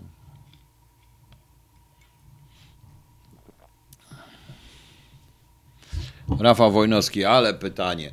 Czy głównym celem przekopu Mierzei Wiślany jest alternatywna droga do bazy amerykańskiej w Elblągu? Oczywiście, że jakiś strategiczny cel w tym ma. Zdaje się, że Rosjanie teraz mocno protestują, bawiąc się w ekologię.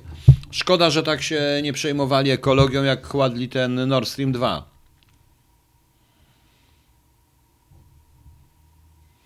Z profesorem Machnikowskim. Tak, skomentujemy to, ale to następne. No, dziennik tysiąc dziewięćset pięćdziesiąty czwarty Trymanda właśnie. To to. Czy ja wiem, co ja cenię poezji Wojaczka? W poezji się nie ceni, jakby to powiedzieć. Pewnego rodzaju rytm, język, melodię. Może nawet taką dziwną semantykę. No.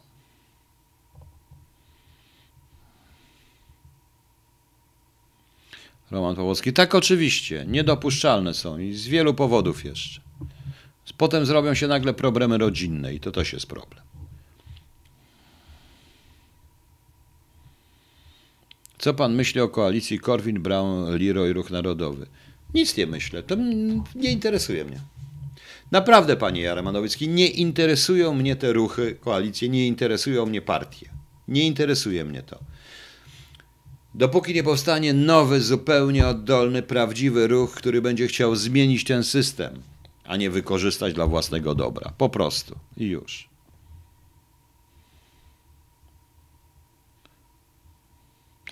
Raczej nie dojdzie do wojny na całego między Indiami a Pakistanem. Do tego raczej nie dojdzie, tam już trochę podziałają. No ciekaw jestem, no to jest też ciekawe.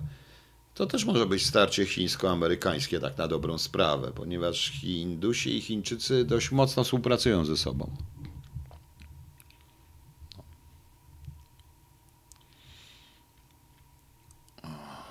Oczywiście, że istnieje Janusz Dakowicz. To ja mówiłem, wieczny sojusz. Daro, panie Piotrze, jeden polityk, którego pan może nie ceni, ale uważa. O nie, to nie jest tak, że nie ceni. Jest wielu, których cenię z różnych stron, znaczy których uważa, na których patrzę, ale po co mam wymieniać ich nazwiska, żeby mi się w głowach poprzewracało? To jeszcze raz. Poza tym w wielu wypadkach żaden z nich nie ma nawet i to z przerażeniem patrzę na posłów, którzy kładli... Można było nadzieję mieć, ale no nie, nieważne. Zresztą ta klasa polityczna niestety wyczerpała się już moim zdaniem całkowicie. No. Ale panie Piotrze, to czy jednak tak spolaryzowana nie wymaga od nas opowiedzenia się po jednej ze stron, a dopiero później wrócić do naprawy po prawej stronie? No nie, jak się opowiem po jednej stronie, no to druga, to odwrócę się tyłem do drugiej. I zawsze będę odwrócony do którejś.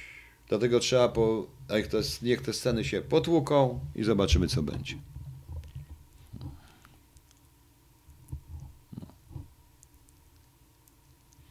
Nie, nie mają Indii broni atomowej od Chin, nie mają, ale y, dużo jest tam chińskich inwestycji i dużo pieniędzy po prostu.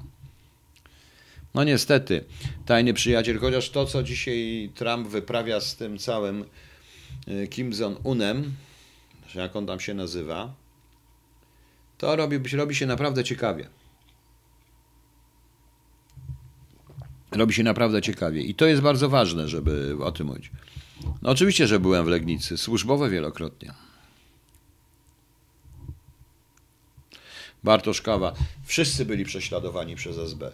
Niestety wszyscy, wszyscy. Panie Bartoszu, ja również poznałem takiego człowieka, który w roku dwa tysiące pierwszym miał lat...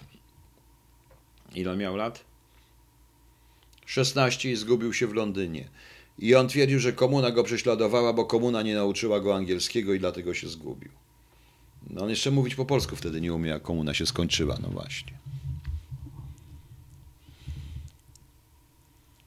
No ale ja czytałem, no i co z tego? Ale ja lubię Brzechwę i Tuwima, jeśli o to chodzi, będę czytał. Mam ich nie czytać?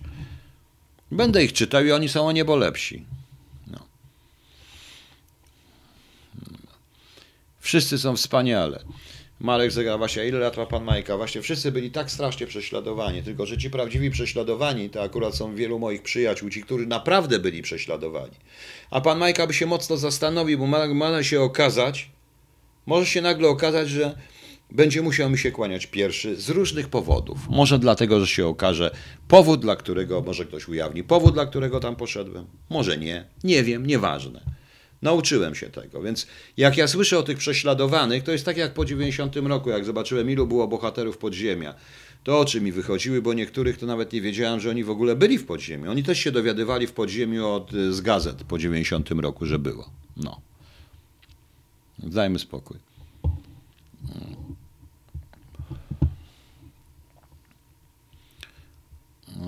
Dobrze, co mamy? Przecież Trump wpuszcza Kima się i nastawienie nieświadomie. Nie, nie, tam tutaj się co innego.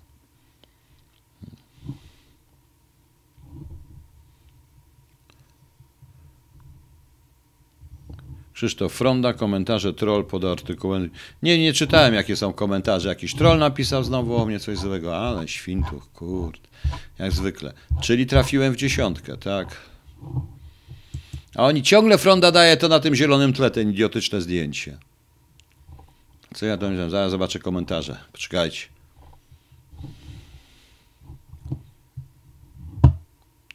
Stanpio. Analiza polityczna Wrońskiego jest infantylna. Wiedza ekonomiczna. Brawo.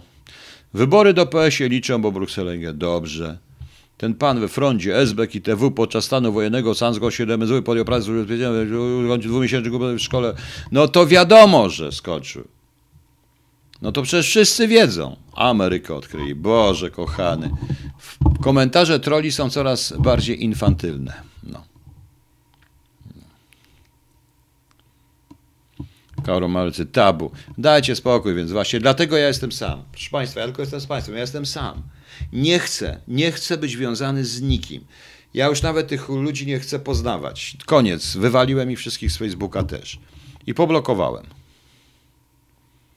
No.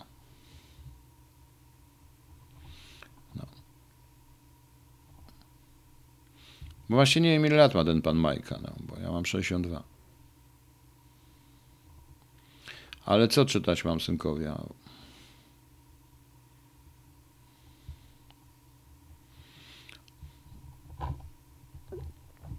Co dam dalej? A kiedy, kiedy w końcu jakaśkolwiek władza się znajdzie? Jak ja przejmę władzę, powiem, żadnych teczek, żadnych haków nie ma, wszystko wywalamy i już. I bierzemy siebie, ale tych i z prawa i z lewa także.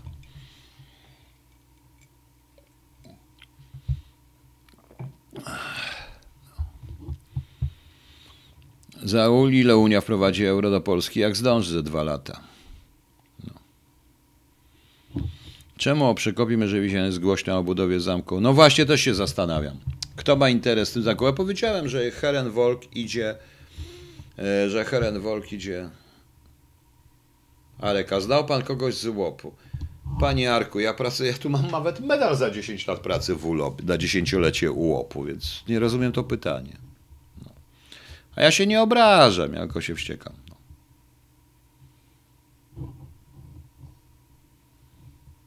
no inne czasy, mam wam rację, Stefan Polski, to były inne czasy w Londynie. Ja mieszkałem na Weymouth Mews przy ambasadzie. No.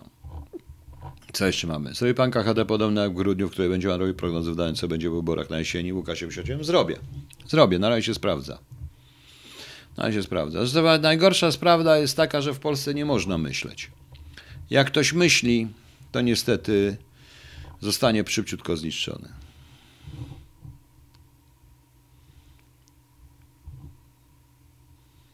Adam Waśniewski. Że obławili go, posprawdzajcie sami w aktach.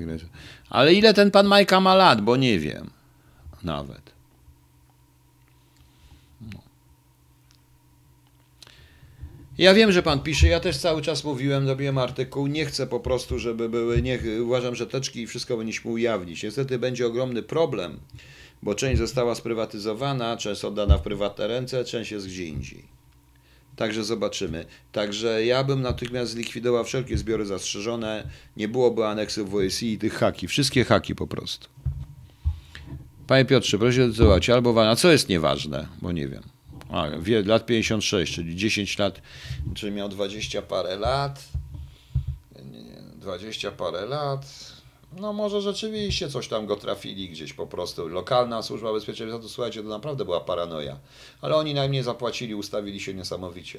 Notabene ja kiedyś powiedziałem wprost, że pewna sprywatyzowana, sprzedana za cenę gruntu firma w obce ręce zatrudniła sobie byłych ubeków, esbeków jako służbę bezpieczeństwa swoją własną. I ja to kiedyś rozkminiłem i powiedziałem ludziom. I co było? No.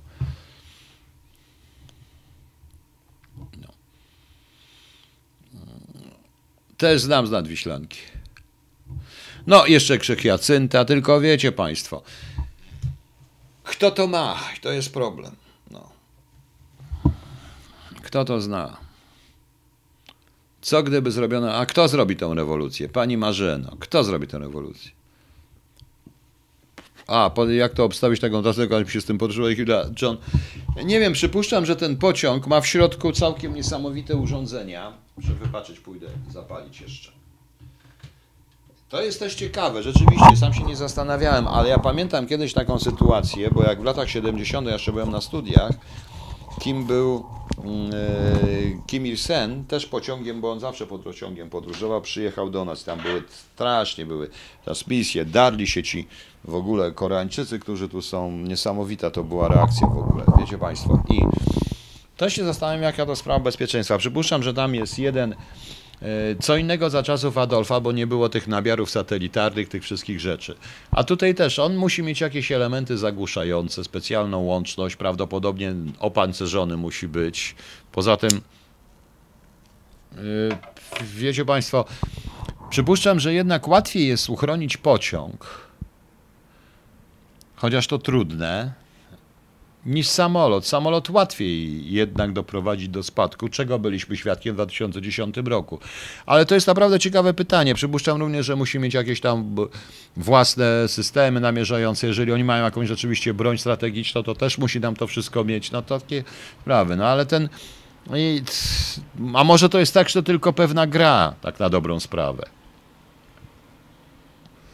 Bo de facto Chińczycy również bardzo długo grali, a Rosjanie uwielbiają grać, że u nich bałagan i że zacofania, jeżeli chodzi o służby i technikę, naprawdę są w czołówce światowej. Tak samo Chińczycy się nagle okazuje są w czołówce światowej, jeżeli chodzi o techniki komputerowe i tak dalej, a zawsze wszyscy myśleli, że tam są zacofani ludzie, no więc może to też gra ze strony Kim Il, ze strony tego, ze strony Koreańczyków, nie wiem. Słyszałem dzisiaj zresztą taką opowieść, że Chińczycy niezbyt chętnie Kima widzą w pociągu właśnie ze względu na konieczność pilnowania jej trasy. No. I to bardzo duże, to było, musiało być bardzo duże logistyczne przedsięwzięcie i pewnie ogromną ilość kosztuje. Być może w Korei to jest proste, ale już jak się jedzie za granicę, to jednak są odległości. To jednak są ogromne odległości, więc to też jest ciekawe. Prezydent Stanów Zjednoczonych podróżuje samolotem, no to wiadomo, no. Nas jeszcze moim zdaniem czeka parę niespodzianek związanych z Koreą Północną. Kto wie na przykład, czy, czy nie będzie zjednoczenia Korei Północnych i to Północnej z Południowej i się okaże, że to wcale nie rząd Północnej Korei będzie głównym tym, który będzie rządził Zjednoczoną Koreą. Właśnie. Warto być, zawsze jest uczciwym, Dany. Warto. Jak człowiek jest uczciwy, to żyje po prostu, nie wiem, warto, zawsze warto być uczciwy. Dobrze, proszę Państwa, kończymy na dzisiaj, jutro będzie. Jak to się stało, kto sprzedał? O Jezu, Partoszka, no pan Majka mówił, nagram, wszyscy mówią, wszyscy mówią, tylko że ja to dawno mówiłem. No.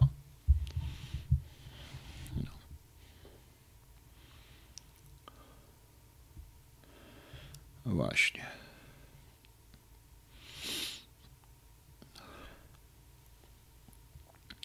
Silna gospodarka plus broń nuklearna będzie ciekawy koncept. Oczywiście, że tak.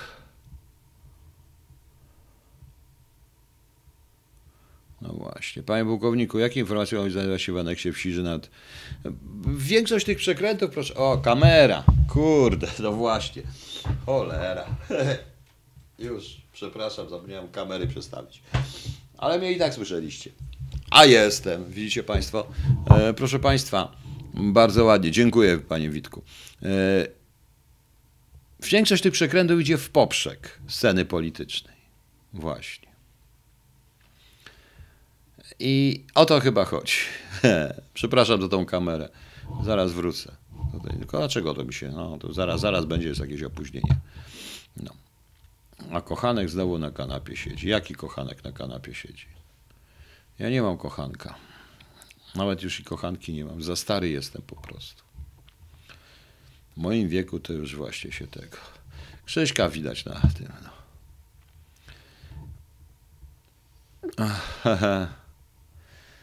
A co gdyby Ameryka zniknęła tak nagle z powierzchni ziemi? Może na Kramer? Uhu.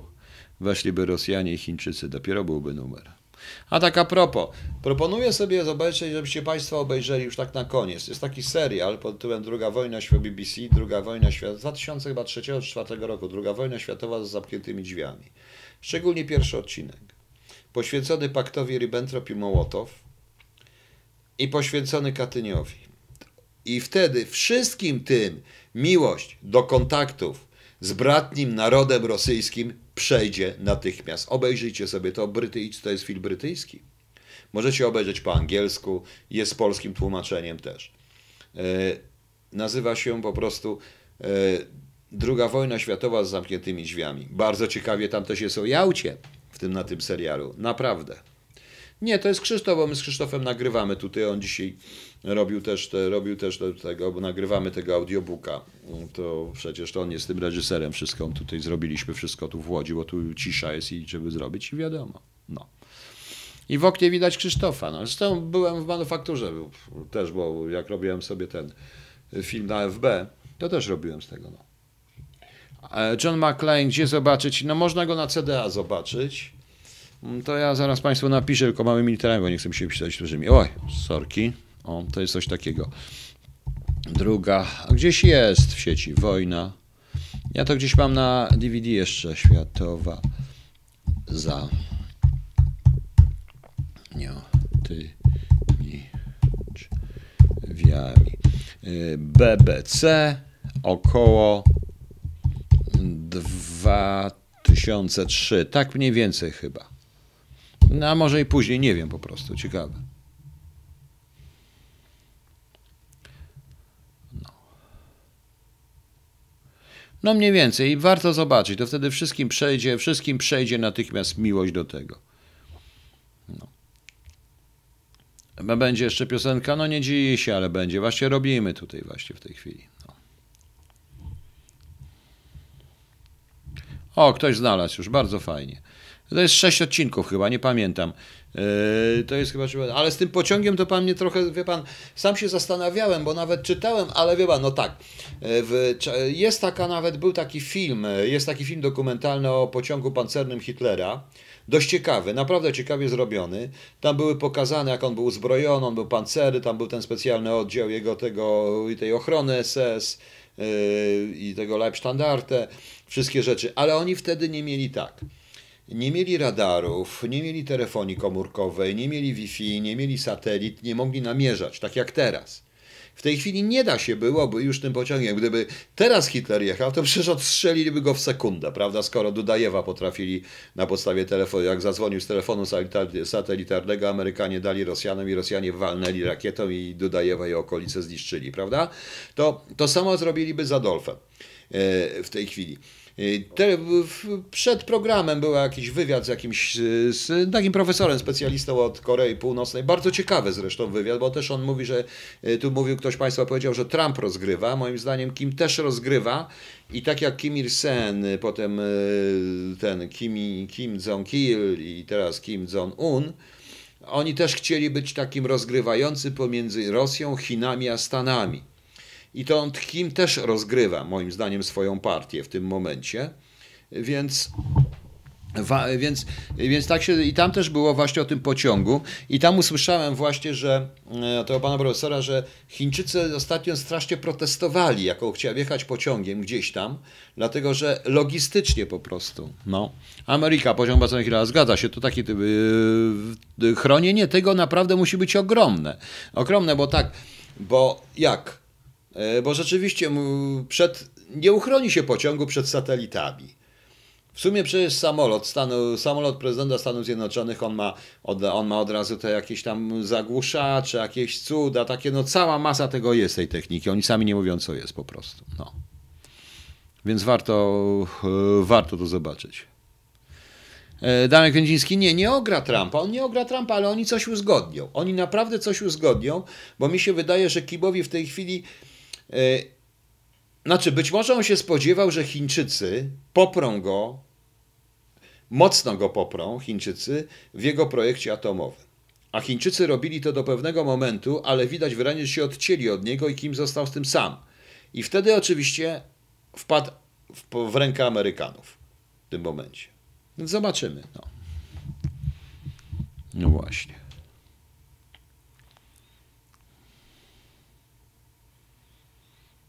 Ale panie Krzysztofie, niech pan się mnie nie pyta o takie rzeczy, czy, jak, czy ja rządziłem, no. No oczywiście, Rysiu, dziś już, że dawno by to zrobili, no ale po prostu, tylko po prostu chodzi o to, że z tym pociągiem to jest ciekawe, no, samo techniczne, wie pan, bo proszę mi wybaczyć, ale tak jak ja zastanawiam się, bo tak sobie automatycznie jakąś odwiadowczą charakterystykę terenu człowiek robi i zastanawiam się, jak ja bym to zabezpieczył, to muszę powiedzieć, że z pociągiem miałbym ogromny problem. No na terenie Korei to jest proste, bo tam oni kontrolują przestrzeń powietrzną, różne rzeczy, chociaż też przecież nie satelity, ale powiedzmy, że jak on jedzie, to są nastawione jakieś systemy antyrakietowe, wszystkie historie, ale na terenach obcych. Jak Kim Il-sen jechał przecież przez cały Związek Radziecki do Polski, do Czech, do Bułgarii, bo on objeżdżał to raz tym, tym pociągiem. Przecież to kurde podróż trwała z miesiąc, no więc wiecie państwo, no. No więc to też jest ciekawa rzecz. No.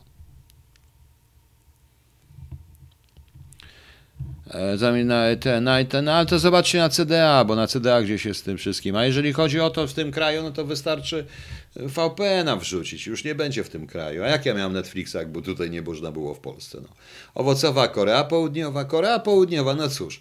Korea Południowa, każdy kraj demokratyczny jest targana takimi konfliktami, różnego rodzaju korupcją, różnymi innymi rzeczami, a tymczasem pojawi się nagle yy, władza i to jest pewne niebezpieczeństwo, Trump to widzi. Jawi się władza, która jest władzą silną, stabilną, totalitarną, ale silną i stabilną. I w tym momencie ona będzie miała przewagę nad wielości, nad systemami wielopartyjnymi, bo tak jest niestety. I czy chcemy, czy nie chcemy. No, zobaczymy. najciekawsze, bo tutaj nikt przy tej okazji nie wymienia jednej rzeczy po prostu tylko. Jednego kraju. Nikt nie wymienia Japonii, bo co Japonia na to? Przez Zjednoczony Półwysep Koreański dla Japonii jest zagrożeniem, prawda? No. Nikt tego nie wymienia, także ciekawie tam co się dzieje. No. No. Ale czemu tajemnica wojskowa? No, ale co, nie wiem, dlaczego byłaby dobra? W życiu nie chciałbym takiej władzy jak Korei. Ale oczywiście, Miron, bo nikt by nie chciał, tylko że proszę zobaczyć, tylko my patrzymy na czym i oczyma, ale spójrzmy na to oczyma na przykład Amerykanów. Tam jest ciągle w tej Korei jakiś skandal. On, co on osiągnie? Bo oni też myślą w ten sposób, no dobrze, bo każdy będzie musiał ustąpić. Więc lepiej, jeśli będzie ustępował Kim, bo Korea, bo to Kim musi ustąpić. Więc on też w pewnym sensie się ucywilizuje tą władzę. Po prostu. No. Więc zobaczymy, jak to będzie.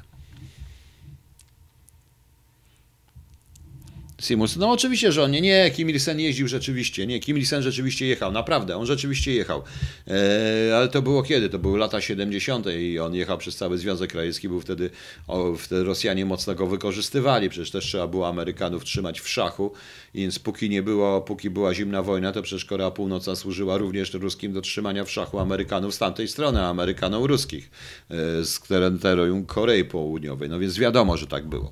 Natomiast, natomiast ten, ten Kim Jong-un w tej, w tej chwili un nie musiał, rzeczywiście on nie musiał tym jechać, to prawda. No, no właśnie. Czemu nikt nie wyjaśnił przyczyny śmierci prezesa banku P K O, z którego był... Krzysztof Kanon, a pan nie pytał o takie rzeczy? Nie wiem. Ja mogę panu dać adres do tego. Pan, to jest tak, Ziobro, pan Duda, jeżeli chodzi o aneks W S I, może jeszcze ten, kto jest przewodniczącym tego, naszej tej okrągłej izby. Jak się nazywa ten, co stoi na czele i macha laską, ten okrągłej izby? No ten z laską taki, no ten, no, bum, bum, no ten, ten śmieszny facet, no właśnie.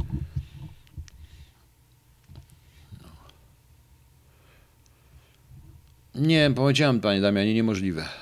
No. Mm.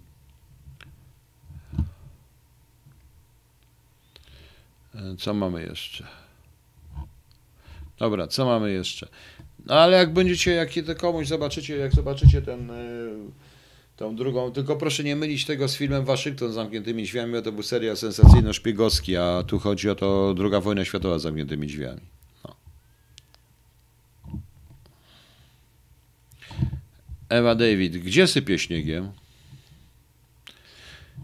Ja bym, pani Ewo, witam, właśnie wróciłam z pracy, sypie śniegiem okropnie, drogi śliskie, wiosna przyjdź już. Pani Ewo, ja bym tej wiosny tak nie wzywał w tym roku. Naprawdę, naprawdę, pani, naprawdę bym pani Ewo tej wiosny nie wzywał. A gdzie tak sypie tym śniegiem? No. Kasia, są tylko trzy kraje, Korea, Iran i Kuba, które nie podlegają. Tak, panu, pani tak uważam. Hmm.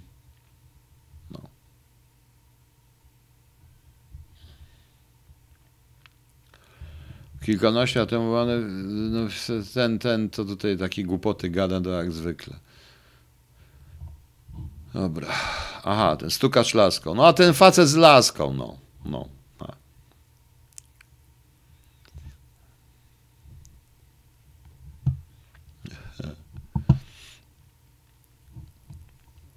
London, Ontario. To... A, w Ontario tak sypie. No ale pani Ewo, niech ta wiosna nie przychodzi. Naprawdę, proszę mi wierzyć. No może do was, do Ontario nie dojdzie, bo to jeszcze trzeba przepłynąć morza, jak taka jedna, ta, jak ona się nazywa, jedna kongresmenka z demokratów ze Stanów Zjednoczonych, o której wczoraj mówiłem, która jest autentyczną postacią, doprowadzi do tego, że samoloty, że pociągi zastawią samoloty, to ciężko będzie tej wiośnie przyjechać do was, do Ontario. No.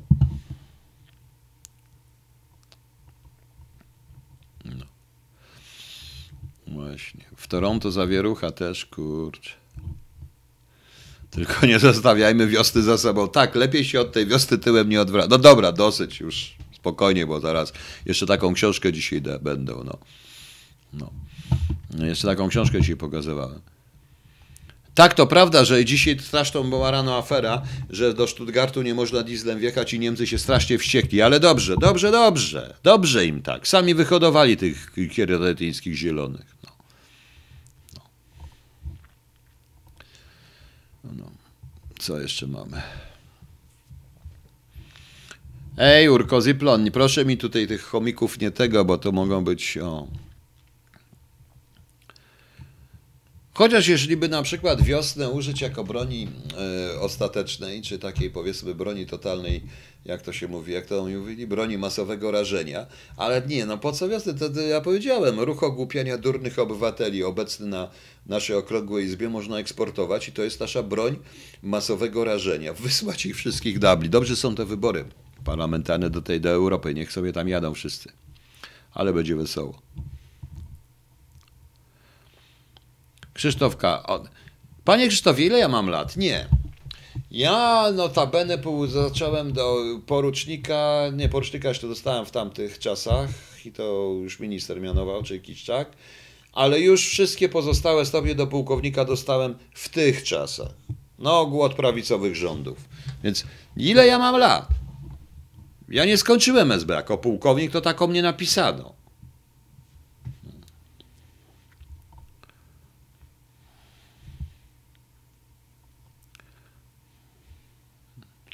No właśnie dzisiaj Leon Zawodowiec o to chodzi, że dzisiaj słyszałem na jakieś wypowiedź faceta w ogóle, że to jest cios w niemiecki przemysł samochodowy.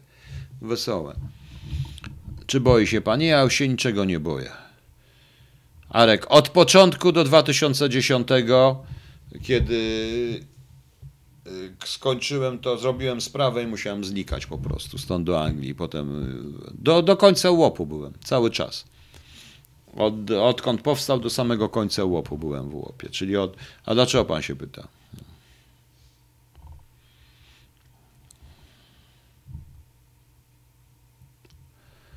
Co pan sądzi o pastorze? Nic nie sądzę. Nie lubię takich pytań. No szkoda, słyszałem, ale ja to skomentuję razem z Marcinem w poniedziałek pewnie. Na żywca, bo on prosił mnie, żebym tego nie komentował przed nim, więc nie komentuję, nie chcę tego mówić, no, na ten temat mówić, ale słyszył to właśnie. No tak, słyszę, tak, tak, o tym mówili, ale o tym dzisiaj było normalnie w telewizji przecież i o nich pisali. Oni. Czy Polska ma silniejszą armię od Białorusi? Wątpię, Rafał Wojnowski, ale to coś się dzieje, coś drgnęło, bo chyba jednak przestali słuchać tych wszystkich prorosyjskich kretynów mówiących na temat Białorusi i zaczęli myśleć, że z Białorusią można lepszą politykę robić niż z Ukrainą. Panie, gdzie można kupić choluba? Nigdzie. Nie ma choluba. Nie ma. Po prostu nie ma. Ja mam, tak powiedziałem, ja teraz tylko płacę za to, że i dostaję całą masę inwektyw, zwracam za to, że za tą głupią subskrypcję, której nie ja byłem, wymyśliłem i nie chciałem tego. I już, a sam choluba nie mam. Jak będzie ten sklep, to pokażę, gdzie można będzie, bo to chyba będzie jedyne miejsce, które będzie można kupić, bo ktoś to wziął i wydrukował, więc nie wiem. Ale, ale, ale przecież wie pan, ile mam lat, panie Krzysztof. Niech pan myśli. Też pan wierzy w to? Proszę zajrzeć w moje akta, w moich aktach opublikowanych. Niech pan ruszy troszeczkę głową. No. Jest ile mam lat i kiedy dostałem porucznika.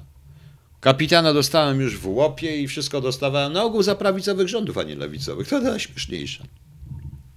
No.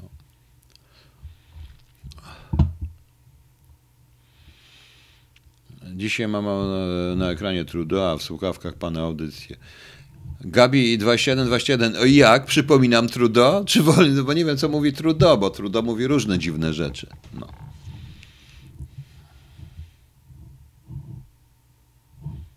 Ale to nie tutaj, zdaje się, że wiem, o kogo chodzi nawet.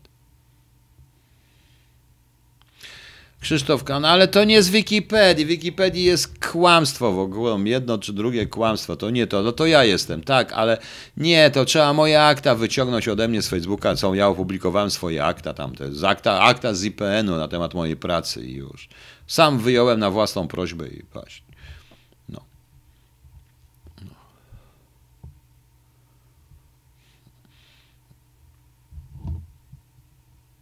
No gdzie pan znajdzie? U mnie na przykład na profilu, albo pan wpisze Piotr Kazimierz-Wroński z moją datą urodzenia w I P N, w wyszukiwarkę I P N, no i wejdą moje akta, bo one są, ja sam na, na, moje, na moją prośbę, one zostały wyjęte z już.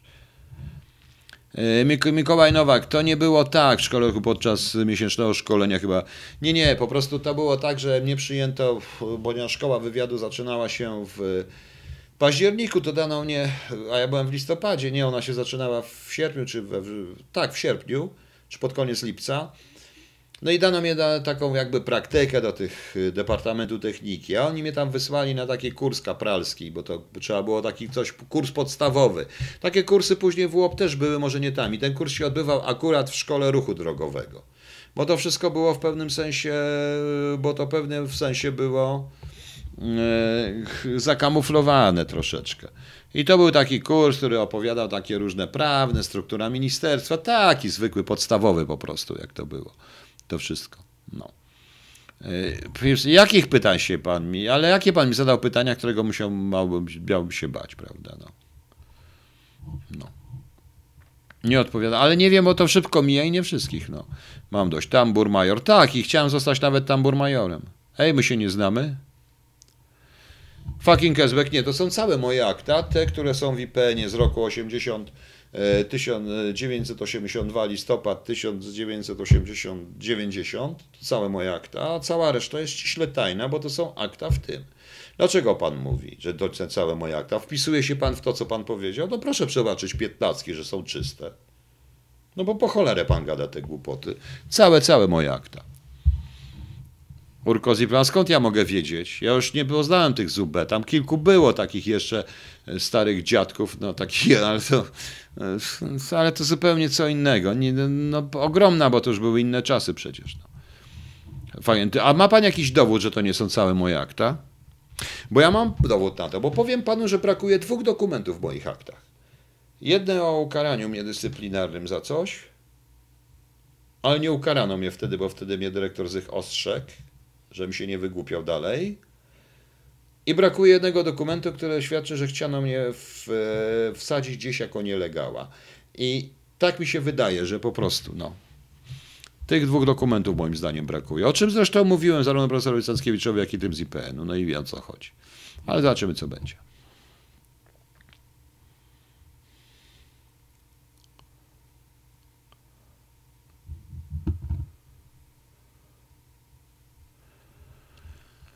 O, co mamy jeszcze? Gdzie tu, kto tu jest jeszcze? Maria Darnia. Mojejku, no mówiłem wielokrotnie, co mnie skłoniło, a może kto mnie skłonił? Pani Moniko, ustalmy. Ponieważ byłem bandytą, nienawidziłem Solidarności i chciałem powyrywać paznokcie ludziom, no, jako sadysta. Ustalamy, prawda? I już. I niech tak zostanie, bo ja już nie mam zamiaru, bo ja już nie mam zamiaru się, już, ja już to skończyłem, nie mam zamiaru się tłumaczyć. No. A co pan? Nie, no też żeśmy rozmawiali, też się zgodził, że może rzeczywiście nie. Fakt, jakich akt nie ma? Niech pan powie, jak, czego tam nie ma. Też pan wie, że twierdzi, to tak, tak, bo oni stwierdzili, że byłem podobno T W z kimś, tylko że sprawdzenie jest dokładnie, więc proste pytanie, z piętnastki są czyste. I to akurat dokładnie mnie sprawdzone jest, jak pan nie sugeruje tutaj, bo ostrożnie, radzę być ostrożnym, bo może się to źle skończyć, również dla pana. No.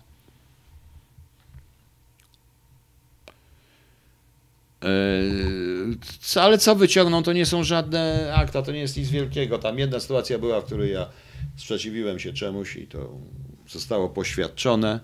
No, a jedna była taka, co o czym Włodek Kuligowski nie chce, nie chce, żeby pisał, w filmie mówił i wycofał to, i wy, wycofał to z filmu. No. Także ja się nie boję, mnie nic już nie wyciągną, bo mnie nie ma na to. No. To nie miejsce, to jest miejsce na takie dyskusje. Jeśli pan ma odwagę, no dobra, poczekamy jeszcze. Fucking Kesbeck, jak pan tak się nazywa. Jeśli pan ma odwagę, proszę teraz powiedzieć to. Proszę teraz, teraz właśnie, teraz, bo ja od, dyskutuję otwarcie. No.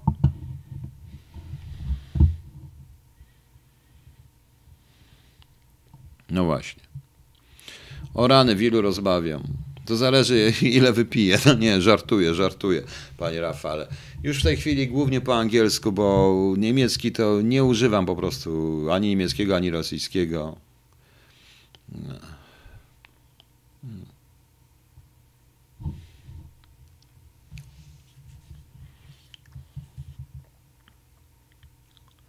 No właśnie, czekam, gdzie ten fucking S B? Czekam aż to, niech on coś tu powie. No niech tu powie, jakie dokumenty jeszcze tam brakują. Proszę mi powiedzieć, co tam jeszcze jest, no. Proszę mi powiedzieć.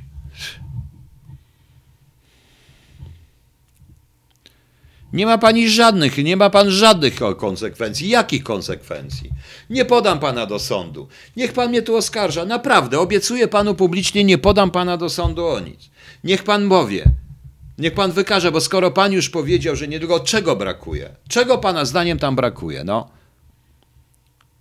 Nie, bo to jest ciekawe, bo oni też napisali i to było w tym wiedząc dobrze. Wiedząc dobrze.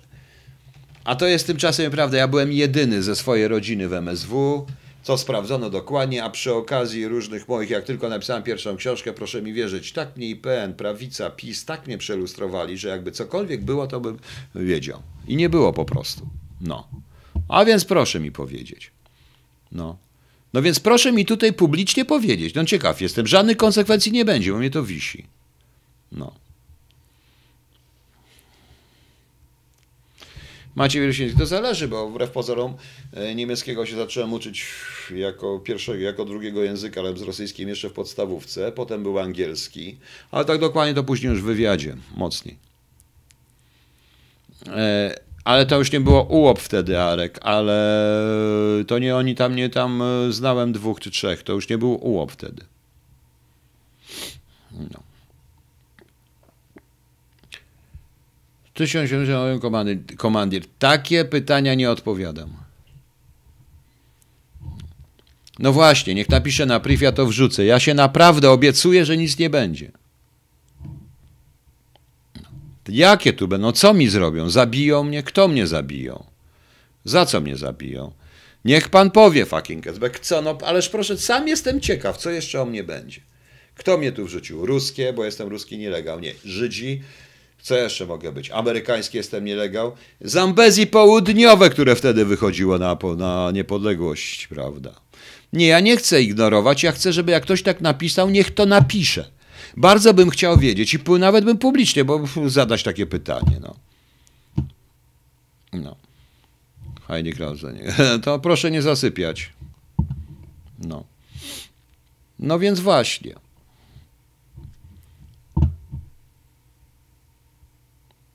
Czy ja witałem się z panem blisko? Blisko go widziałem raz, ale witać się nie witałem. Ja nie byłem wojskowy, poza tym nie należałem do ludzi, którymi się taki facet, taki wielki facet by witał. No. No. No właśnie czekam na tego klienta. Gdzie jest ten klient? Nie chodzi o pana, o mnie. O mnie. Aha, to znaczy, że to, to co, co nie zostało? Kim pan jest? To dobrze. I pana tak się boi? Czego pan się boi?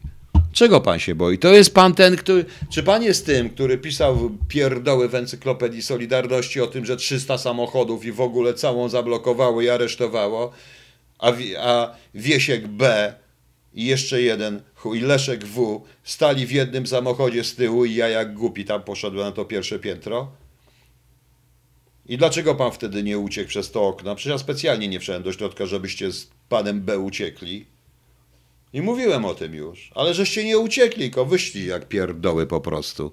No, no nie, o tym chce pan pogadać? A potem, kurde, legendę się tworzy z czegoś, czego nie ma? Przy, bez sensu. No, no tam reptylianie to wielka lechia po prostu. No. Wielka lechia, proszę państwa. Nie, nikt mnie nie wkurzył, tylko bardzo bym chciał, bo teraz pytanie, że jemu coś... Co jemu grozi? Nic mu nie grozi. Kto to może być? Tak się teraz będę zastanawiał. Kto to może być? No. Ale nie mówię. Marekanie, nie prowadzę już tych wykładów na razie. Jak będą, to państwa zawiadomię, bo mam tamtego. No miałem kończyć, ale nie kończę, no więc o co chodzi. Krzysztof Sobowtór, pana Piotra z byłych służb U K, zgrywa twardziela. Dobra, dobra, no. No Krzysiu, ty to masz to do mnie powiedzieć, nie musisz pisać na czacie, no tam siedzi obok, no. Nie, bo fajnie. Nie, nie, to czy byli w Polsce, byli sobowtórzy polskich ważnych polityków, to jest trochę przesada. Raczej nie, raczej nie, raczej nie było tego w Polsce, przynajmniej jeśli było, to nie było to powszechnej wiadomości, ale raczej nie, może to ta, powiem szczerze, że wraz z latami pięćdziesiątymi i paranoją stalinowską, to wszystko troszeczkę minęło na świecie. Naprawdę. I to w rezultacie gierek i lata siedemdziesiąte mocno zmieniły Polskę. Mocno. I w lata osiemdziesiąte już też były zupełnie inne. Raczej nie. No.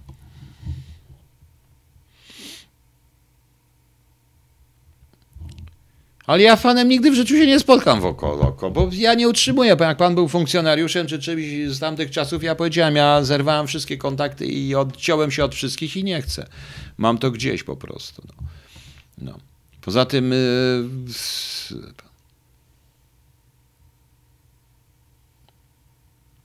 No, Hegel powinien być, panie Sebastianie, ale i Kanta powinni uczyć. Nie Kantów, tylko Kanta, Immanuela. A skąd ja mogę wiedzieć, czy ma?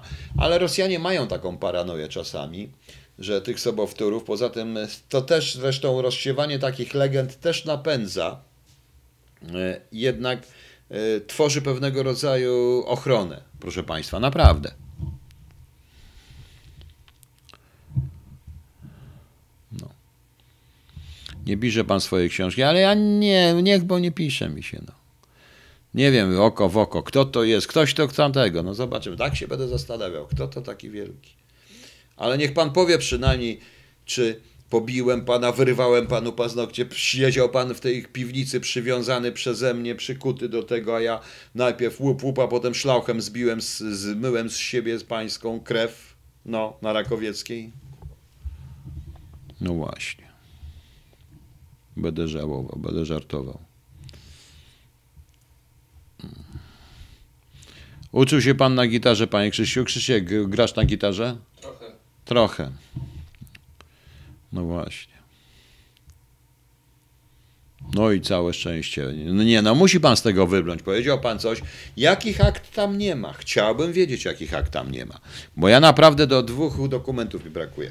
A jedna jest dość ciekawa, bo to się wiąże z taką, tą właśnie, z całą tą sprawą, o którą ja cały czas walczę, że nie lubię faceta, ale bzdury o nim gadają. Bo ja wtedy mocno zaprotestowałem przeciwko wykorzystaniu choroby. Ale wtedy mnie opieprzono dwukrotnie. Jedni mnie opieprzyli, o których nasi nie wiedzieli, ci nie wiedzieli tutaj. A potem mnie opieprzyli drudzy, ci, którzy, ci na górze. A dyrektor mi zwrócił uwagę, że mi się nie wygłupiał zbyt za bardzo. No ale takie były czasy. No.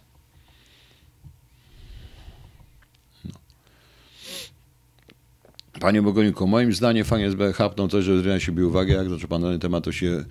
Nie, no po prostu tacy ludzie mówią, bo nie ma takich, bo nie wie, po prostu nie wie i to wiadomo, że nie wie już. Niech będzie. Nie ma co się martwić. Właśnie.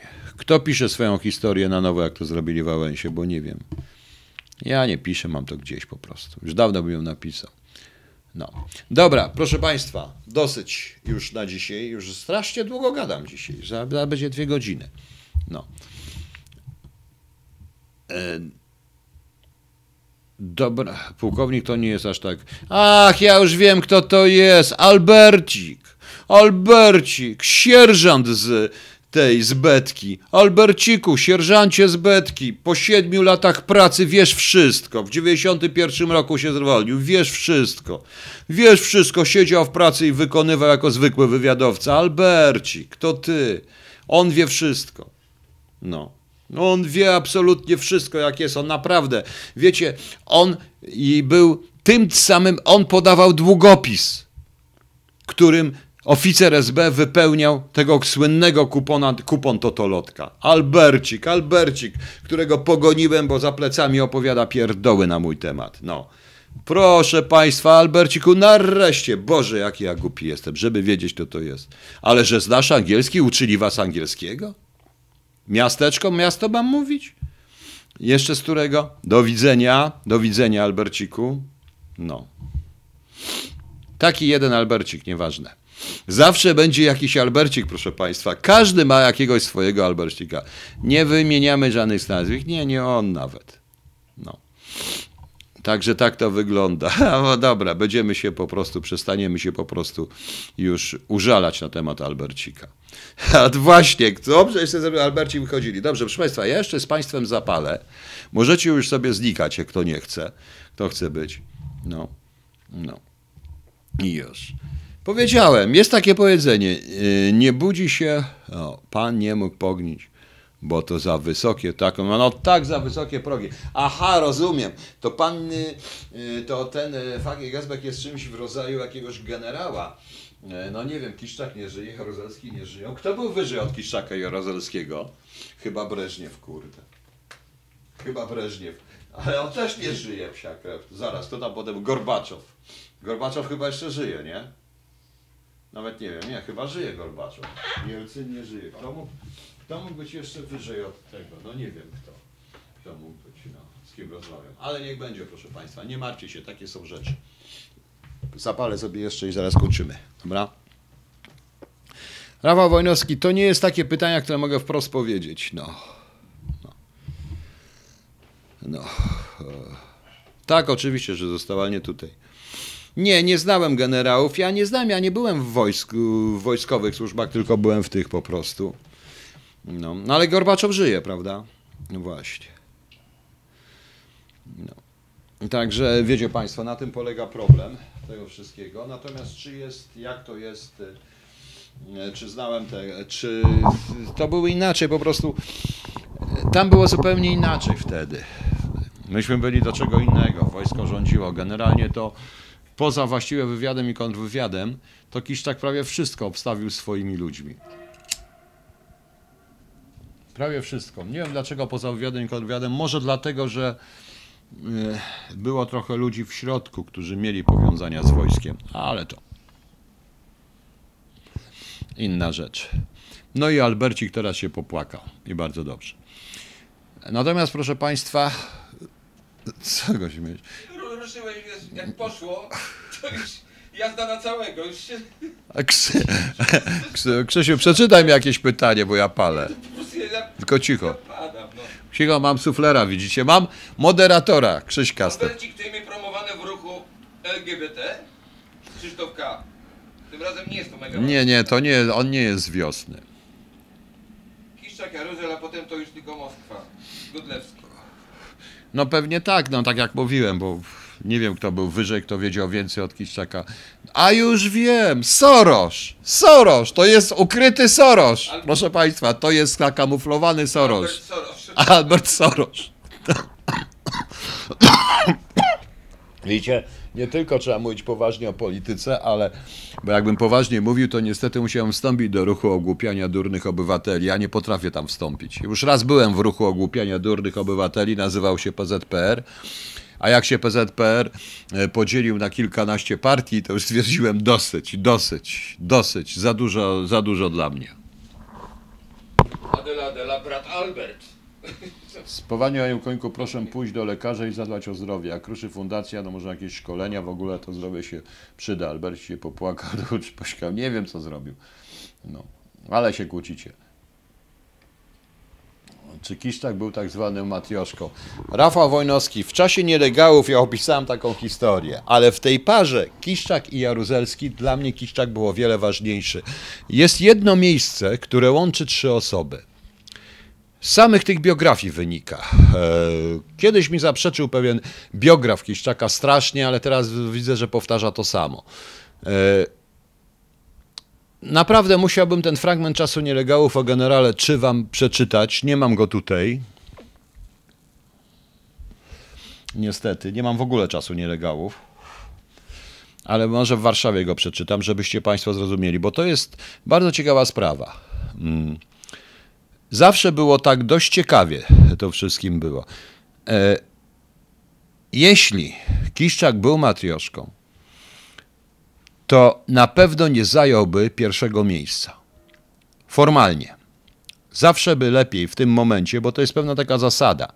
Jeszcze jedna jest rzecz, jeżeli chodzi, a nie chcę tutaj, to nie chodzi o oskarżanie wszystkiego, ale to jest naprawdę coś dziwnego. W czasach, kiedy Stalin robił czystkę, wysyłał wszystkich, którzy jeńców swoich na Syberię, którzy wracali z Zachodu, Polaków, którzy wracali z Zachodu, nawet tych z obozów. Opowiadał mi o tym jeden nieżyjący już mu, jeden z moich byłych naczelników, który został wyzwolony w Dachau i został na rok wsadzony, bo przy, tutaj przez Ruskich na terenach dzisiejszego N R D do obozu przejściowego. Po prostu, bo oni tak wszystkich traktowali. I nagle ktoś pojawia się. Kto nie był znany przed wojną z działalności antykomuni- tej komunistycznej, z działalności jakiejś takiej, pojawia się z robót z, z Wiednia i ruskie wysyłają go, na, i ruskie wysyłają go na, do Londynu na placówkę. Po czym go wysyłają? Wysyłają go chyba po to, żeby zniknął. Po czym? Bo wszyscy ci ludzie spotykają się w czasie obławy, obławy augustowskiej. To jeżeli się paralelnie przeczyta, rozstawi się na ekranie biografię jednego, drugiego i jeszcze Milewskiego, to wszystkich łączy obława augustowska. Miejsce. Miejsce, proszę Państwa. A potem Kiszczak znika, jedzie do Londynu. Poza tym jest jeszcze jedna rzecz. Widać wyraźnie, że przy wszelkiego rodzaju przesileniach nie można winić Kiszczaka za nic praktycznie. Lata pięćdziesiąte w sumie później spędził w jakichś kadrach. Teoretycznie, prawda? Potem w latach, w roku sześćdziesiątym siódmym, ósmym on przecież był gdzie? On był w Moskwie. Nie było go tutaj w czasie tego, co tutaj się działo, prawda? Właśnie. Potem był kto? Potem, yy, potem nagle tutaj proszę zauważyć, że yy, całe działanie w rezultacie, jak Jaruzelski został ministrem, od razu Kiszczak zaczyna wchodzić. Dopiero w momencie, w którym Jaruzelski został sekretarzem, pierwszym sekretarzem P Z P R, Kiszczak objął całe służby i dopiero wtedy wprowadzili stan wojenny. To jest bardzo ciekawe, proszę Państwa. No. Dobra, ale o tym kiedyś. Od, od i tak dalej po prostu, łączności i tak dalej w tym momencie. Tak uważam. Poza tym uważam również to, że sprawa, to co napisałem w spisku założycielskim, sprawa księdza Popiełuszki posłużyła właśnie głównie Kiszczakowi do wykończenia tych, którzy chcieli jego wykończyć, czyli wszystkich tak zwanych twardogłowych. Po prostu. Panie Rafale, ja tylko tyle mogę powiedzieć, ale proszę naprawdę znaleźć sobie gdzieś, proszę znaleźć sobie gdzieś ten... W czasie nilegałów tam jest historia generała Trzy, o takim sierioży, o podstawieniu. Więc zobaczcie, przecież to jest naprawdę dziwne. Poza tym jest jeszcze jedna rzecz, proszę Państwa. Przecież tam jest jeszcze jedna rzecz w tym wszystkim. Arcyciekawa. Proszę sobie zobaczyć. A z życia. Aha, no proszę, proszę.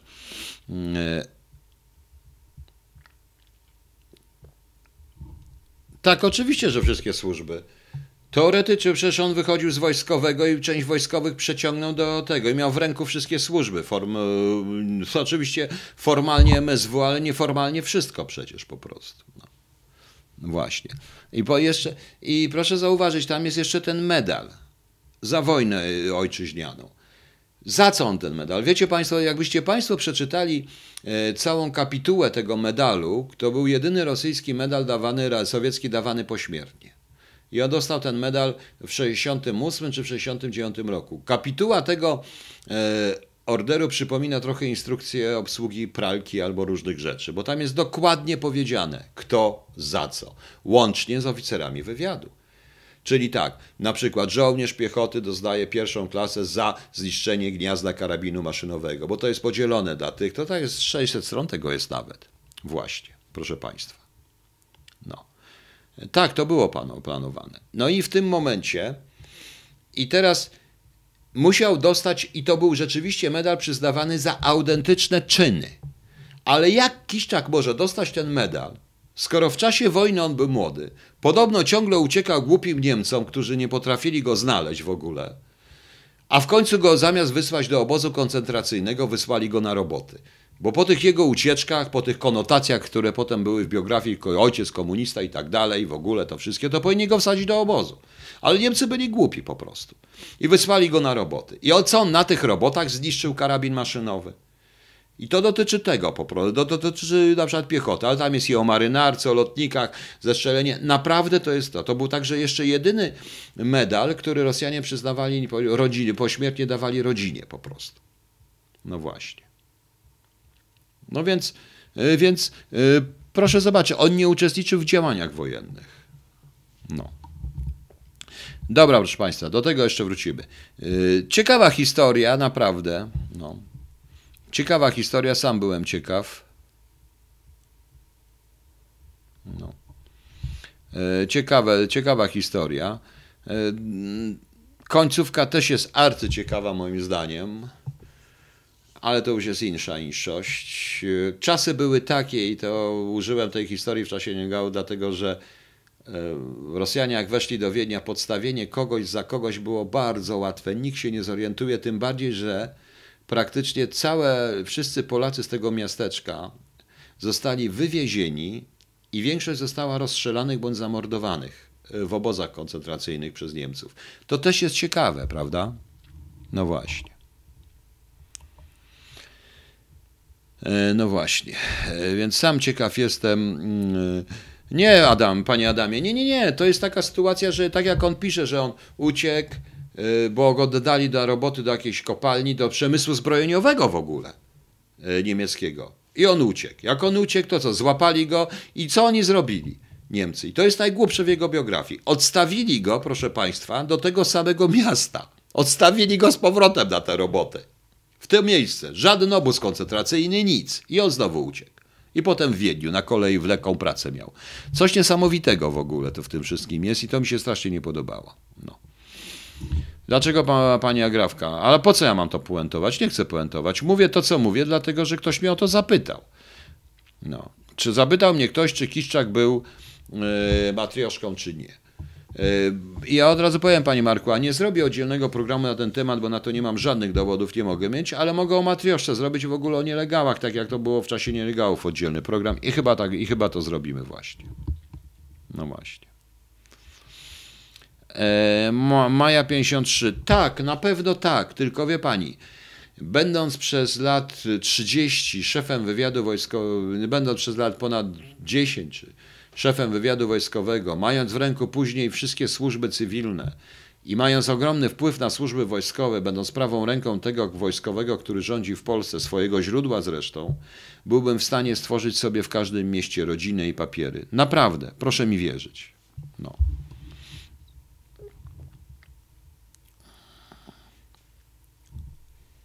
No. No tak to, tak to niestety wyglądało. No.